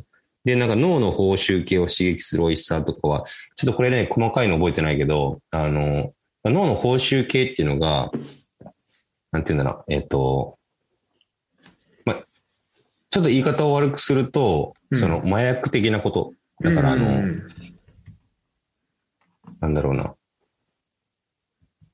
えー、ちょっとうまい例が出てこんな。まあでも例えば、うん。えっと、めっちゃ脂っこいもん食うとか、うんうんうんうん。白米もまあ、その一種やけど、あの、脳の報酬系っていう、まあ、ある一分野に、うんうん。あの、刺激を与える食べ物っていうのが、まあ、あるらしく、それがまあ、脂っこいものとか、あの、まあ、あ甘いものとか。なるほど、なるほど。じゃ直接脳みそに効かしてるっていう感じが。そう。身うん。身体的なところよりさらに脳みそに直接いってる。うん。もうその、ドーパミンがめっちゃ出ますよ、みたいな食い物。うん、うんなるほど、なるほど。でも、多分それって、まあ、わかんない。それは、なんか、化学物質的なところもあるのかもしれないけど、例えば、ビール、なんかめちゃめちゃ、喉乾いてる時もそうだけど、なんかめちゃめちゃ働いた後のビールが美味しいのとかって結構そのう、んうんうん。なんかもう、多分脳みそからなんかやばい物質出てると思うんで、その時。そうね。それもなんかある気がする。その、うんうん止められないとか。あと、まあだからその、俺だからハリボー、なんかグミめっちゃ好きなんだけど、なんかそういうのとかも、もしかしたら、あの、あんのかなとは思うかな。ああ、確かに。うん。うんうんうんだってす、うん。そうね。なるほど。じゃあそこ、それが3つか。その3つと、うんあと情報。で、まあ、最後がその、うん、そう、情報。うんっていうのが、まあ、さっき議論したような、あうん。うの、ん。話かな。なるほど。うん。そう、なんか美味しさで言うと、確かに、だからそこを美味しさを深掘っていくっていうのも面白いね、そこは。うん。うんうん。なんかすごく飛躍したね。いや、ちょっとね、あの、最初なんだっけな。ひ人は、人は脳で食べているの話ぐらいからここに来たんだっけな。うん。いやー、面白い。ちょっとどうしようかな。えっと、時間的に、ちょっと最後のトピックぐらいにしようかな。はい。うわ、ほんまにもう11時か。そう、ちょ、あ、ほんそうね。ちょっと遅くなっちゃうのも、あれだし、ちょっとまあ2回目以降もね、あの、お願いしたいなと思ってるんだけど、本当は、えっと、環境負荷的な話と、あと、おあの、贈り物のビール、贈り物としてのビールの話をしたかったんだけど、ちょっと環境負荷は一回後回しにして、そうね。えっと、贈り物としてのビールの話。これ、えっと、本当最近の一番新しい記事かな、これが。うん。に、えっと、花束を渡すようにビールを送るようになった話っていううん。のがあって、確かになんかこの考え方とかってめっちゃいいなと思ったんだけど、俺なんか、リツイートしてくれとったよな。。あ、そうそううそう、これ読んで、ありがとうあの、そう、あの、さっき読ん、さっきってか、そう、今朝かな、読んだんだけど、これは。うん。で、なんかさ、その、花を、まあ、母の日とか、バレンタインの日とかに、あと、まあ、ひ誕生日とかにまあプレゼントすることがあって、で、なんか結構奥深いなと思ったんで、その、その花をあげるっていう作業、うんその作業というか、その行為って。ちなみに、会はやったことあるその花、プレゼントに花を渡すみたいなのって。うん。結構ね、あの、好きな方だと思う。あ本当？のうん。さっきゴータが言ったような母の日とかにも渡すし、うんうん。あの、まあ、今までお付き合いした女性とかにも、うんあの、ことあるごとにうんうん。花を渡してきたと思う。うんうん。これさ、けあじゃあ結構、あの、なんかわ分かってくれるかもしれないけど、なんか、うん。まあだから多分、まあそれもあって、まあこのビビールの話も、まあ、繋がってんのかなって思うんだけど、なんか、うん。花あげるってさ、例えばなんかその人が欲しい、例えばなんか、アップルウォッチあげるとかとも全然違うわけじゃん。もう花じゃん。もういわば。うん。で、それをなんか、それをあげてなんか喜んでもらうって時になんかいろんな要素があってさ、その色とかうん香りとか形とか、あとその花のなんかし、なんかどの辺でよく生えてるとか、だから地域性みたいなのも関係してくるし、で花言葉とかもそうだし、なんかその辺を考えながら、じゃあこの人にこれあげようっていうのが、あの、なんだろう、なんかチートができないじゃん。そのお金かけてうん。いや、そう。喜んでもらえるっていうもんでもないから、だもしかしたらその辺には生えている花が一番喜んでもらえるかもしれないし、それはまあうん花屋で探すことになるのかもしれないけど、なんかすごい面白いなと思ってて、で、で確かにこのビールの話見たときに、なんかビールも、あの、これなんか他の記事であったけど、あの、なんか、うんまあ、し、さっきの話、さっきも話してくれたところであったけど、なんか、えっと、ホップを育てるところとか、で、そのなんかすごい結構生命、なんかすごい、ホップ育てると、こう、ツルだから、あの、なんかこう、ほんまにめっちゃ読んでくれた絵をね。読んでるよ、それ。あ、なんか、で、鶴はある程度伸びちゃうと、もう自分で立てないから、こう自分、あの、う大体、なんか木とかわかんないけど、あと棒とかにこう、絡まるんだよね。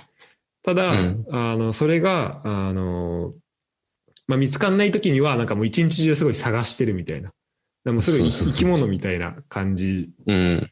で、なんかその生命性とか、あとまあさっきの微生物の話とかも確かに生命性あるなとも思ったし、で、地域性もあるし、うん。で、味、香りとか、音、色とか、あと、どれぐらいの量を1回でわ渡すのかとか、あと、まあ、提供のされ方、例えば、瓶で飲むのか、グラスで飲むのかとか、ジョッキで飲むのかとかで、もうなんか、うん。まあ違うと思うし、なんか、それ、なんかそういうこう、そこですごいメッセージの伝え方とかをすごい考えられるところだなって思って、そうね。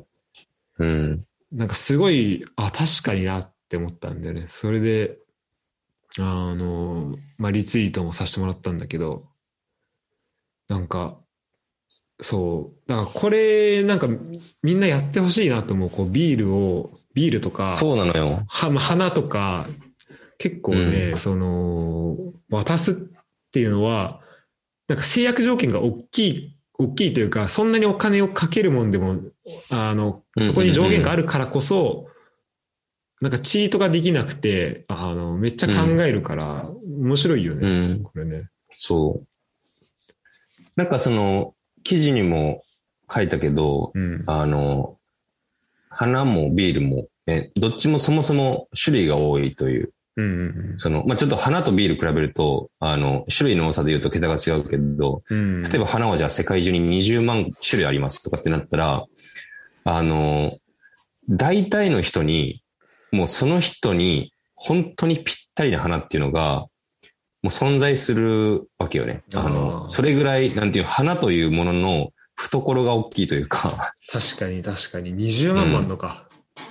生まれたひ場所とか、育ってきた環境とか、うんうん好きな色とか、あの、なんだろうな、性格とか、うんうん。本当にその人のことを思って、じゃあその人のぴったりな花って何なんだろうって考えたときに、じゃあプラスアルファ花言葉とかもあるわけよね。うんうん。あ、と、365日、その誕生花っていうのがあって、その日の生まれた人のための花みたいなのもそもそもあったりとかするから、なんか花って、なんかそういうところがまあ選ん選ぶ楽しさもあるんだろうなと思うし、で、っていう、その考察をさ、花っていいよなっていう考察を、そのビール買いに行った帰り道にしたわけよ。あの、あのそううん。そうそう。その記事にも書いたけど、うんうんっていうのがその、クラフトビールの専門店で、そのショーケースの前で、ビールをいろいろ眺めてるときに、まあそれその友達の誕生日のためにそのビールを買いに行ったんやけど、うんうん。なんかすごいお花屋さんでの買い物体験に、あの、すごく感覚的に似た感覚を覚えて、うんうんうん。で、あの、確かに。そういやビールも種類めっちゃあるし、うん単純なそのビアスタイルっていう種類だけだと100種類だけやけど、うんうん。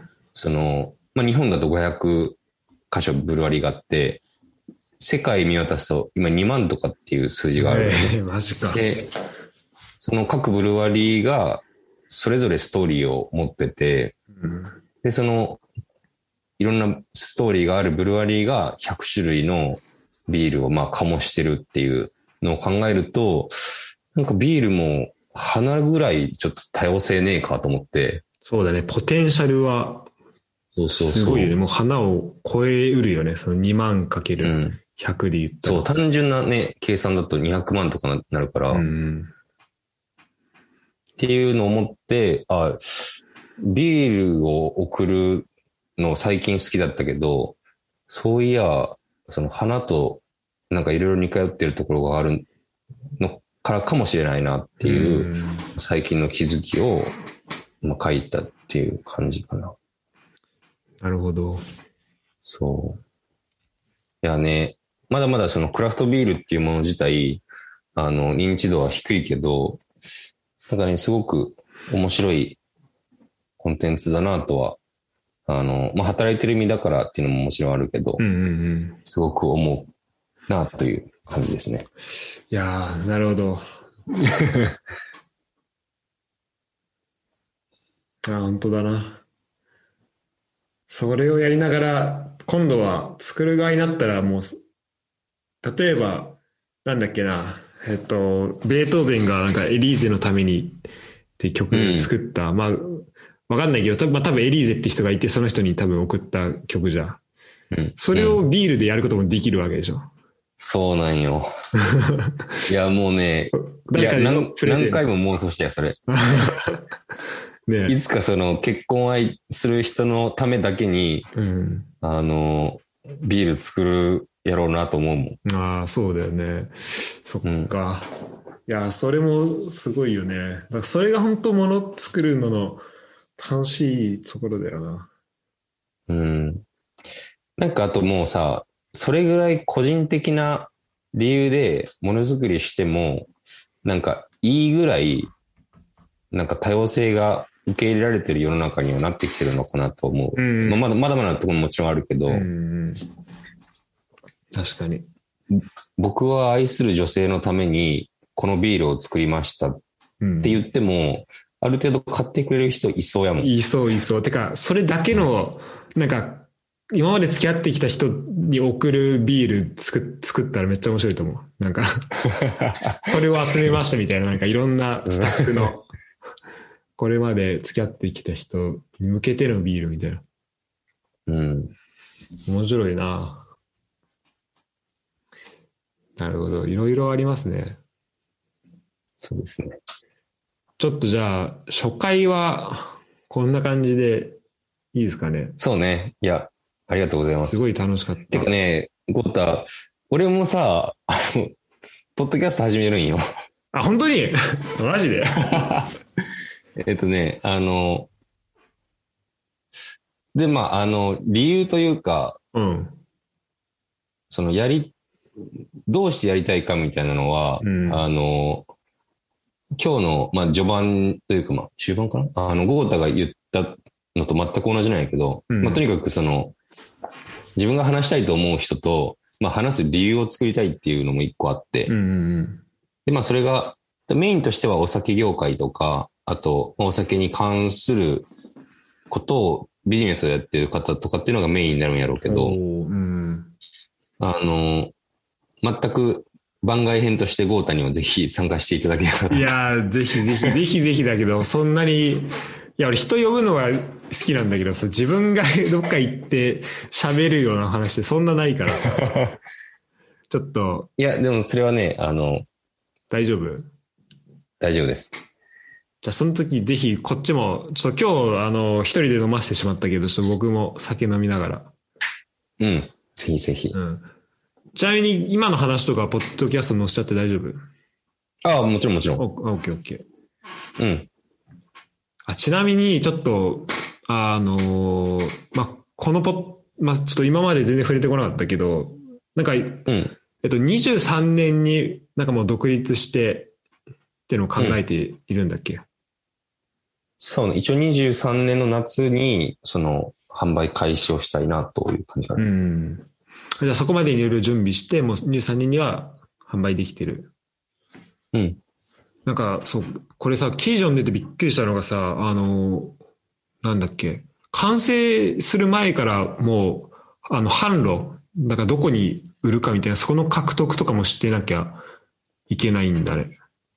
そう。ね、なんか変な話やけど、うん、それめちゃまめちゃだ出来上がってない。大変だよね。うん。うん。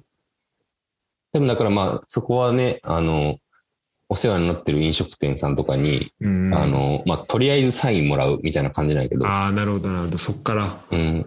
そうそう。なるほど。ちなみに、あの、なんか話を聞いてると、やっぱ、まあ、ビール、まあ、醸造家としてまあ独立したいっていうのがまあ23年、あ、てかその時に自分で出したいっていうのはあると思うんだけど、なんか、その先というか、こう、まあ、具体的にこれっていうのは、あの、なんか現時点で、現時点では今目の前のことにっていう方かもしれないけど、あの、なんかこうなりたいなとか、あの、こういうふうに変えていきたいなみたいなものってなんかあったりするの？変えていきたい。ううんん。なんだろまあ、あと。まあ、一個は、ううんん、あとこうなるといいなとかでもいいんだけど。うん。うん。なんかね、あの、ちょっとまた、ボリュームが大きな話になるから、うんあの、さらっとしか言言えんけど、うん。とりあえず今、やっぱり一つすごく関心があるトピックとして、うんあの、まあ、気候変動みたいなものがあったりもするのね。うんあの、だからまあ、そこにビールというものを通じてアプローチしたいなっていうのはあったりするかな。でもまあ、うん。うんい。やそこで言うと俺はなんか、関心だけあってちゃんと具体的なことを全然知れてないから、ちょっとそこの話はすごい聞きたいし、ちょっと勉強したいな、そこは。ぜひまた次回。そうだね。次回やろう。うん。なんかでもあんまりね、あの、すごい遠い先のことは考えないようにしてるというか、うん。あの、まあ、考えてもなっていうのは正直なとこではあるかな。あの、これだけ変化の早いね。ね、世の中やから、うんあの、とりあえず目の前のことに一生懸命やるっていうのしかないのかなとは思ってるかな。じゃあ本当そこで、まあ、ある程度こう、天気というか、あの、落ち着いたタイミングで、こう、好奇心のあることというか、今これやりたいなみたいなところに、をやりたいみたいな、そういうイメージかな。うん。そうね。あでもやっぱあの、人の役に立ちたいとか、あ。うんうんその、なんだろうな、その、よりよく生きたいっていうさ、そのうん人類がもうずーっと持ってる願いみたいなのには。向き合い続けて生きていきたいななとは思うかな。うんうん。じゃあまあ、大きな方向としてはそっちで。ってことだね。うん。だからなんか、その、人として良くないことをするとか、うんなんかそういうの、まあ当たり前やけど、あの、そういうのはしたくないうん。というか、んまっとうには生きたいなと思なるほど、なるほど。う。うん。いや、その、なんか俺もさ、結構博士課程終わった後何したい、何するのって聞かれるんだけどさ。なんもないのよ。うん。だから、あのーまあ、方向性としてはあるよ。なんか、じゃあ、ちょっとスデータ、スポーツ系なのか、テック系なのうか、ん。あと、まあ、このインター、なんだろう、異文化つなげるとか、あと、その、そうだからまあ国際系だったりとかってあるけど、なんかこれをやりたいみたいなのがなくて、本当その場、その時かな、その、あるあの、区切りのついたタイミングでかなっていうふうに思ってたから、うんうんなんかそこもちょっと似てるなっていうふうに、今聞いあてて思いました。あ、確かにな。うん。あとはなんかさ、その、うん。スティーブ・ジョブズがさ、なんかどっかの大学の、なんか卒業式での講演かなんかでさ、あの、コネクティングドッツっていう考え方をさ、うん。なんか言ったみたいな話聞いたことある？ああ、あのあの、ススタンフォードだっけ？なんか、あの、そあ、そうか。卒業式かなんかのあれだよね、スピーチ。うん、ううん。んうんなんかその過去の点と点をつなぎ合わせるみたいな、なんかまあ、そんな話やけどさ、うんうんあれとかってさ、なんか、なんて言うんだろうな。その、一生懸命何かしらにもう没頭したり取り組んでさえすれば、なんだろうな。もうありとあらゆるものが点と点でつながるのかなと思ってるうん。いや、本当そう思うわ。うん。うん。だからなんか、もう、なんだろうな。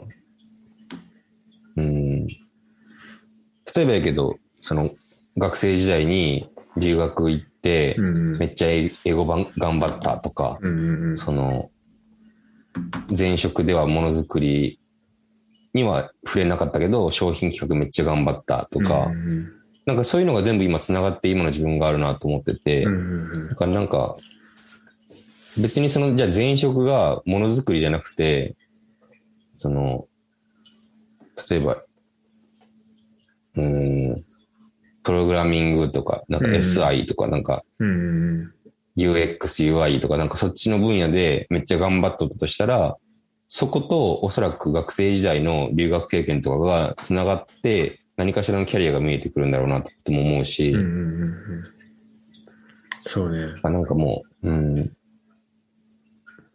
とにかく目の前のこと頑張るが、もう、唯一の道かなとうんうん思って。うんめっ。ちゃわかんな。なんか、あとその、だからまあ今そこでビールに、まあ現在、そその会の、まあ、点をつなぎ合わせたら今ビールの醸造家になりたいっていう。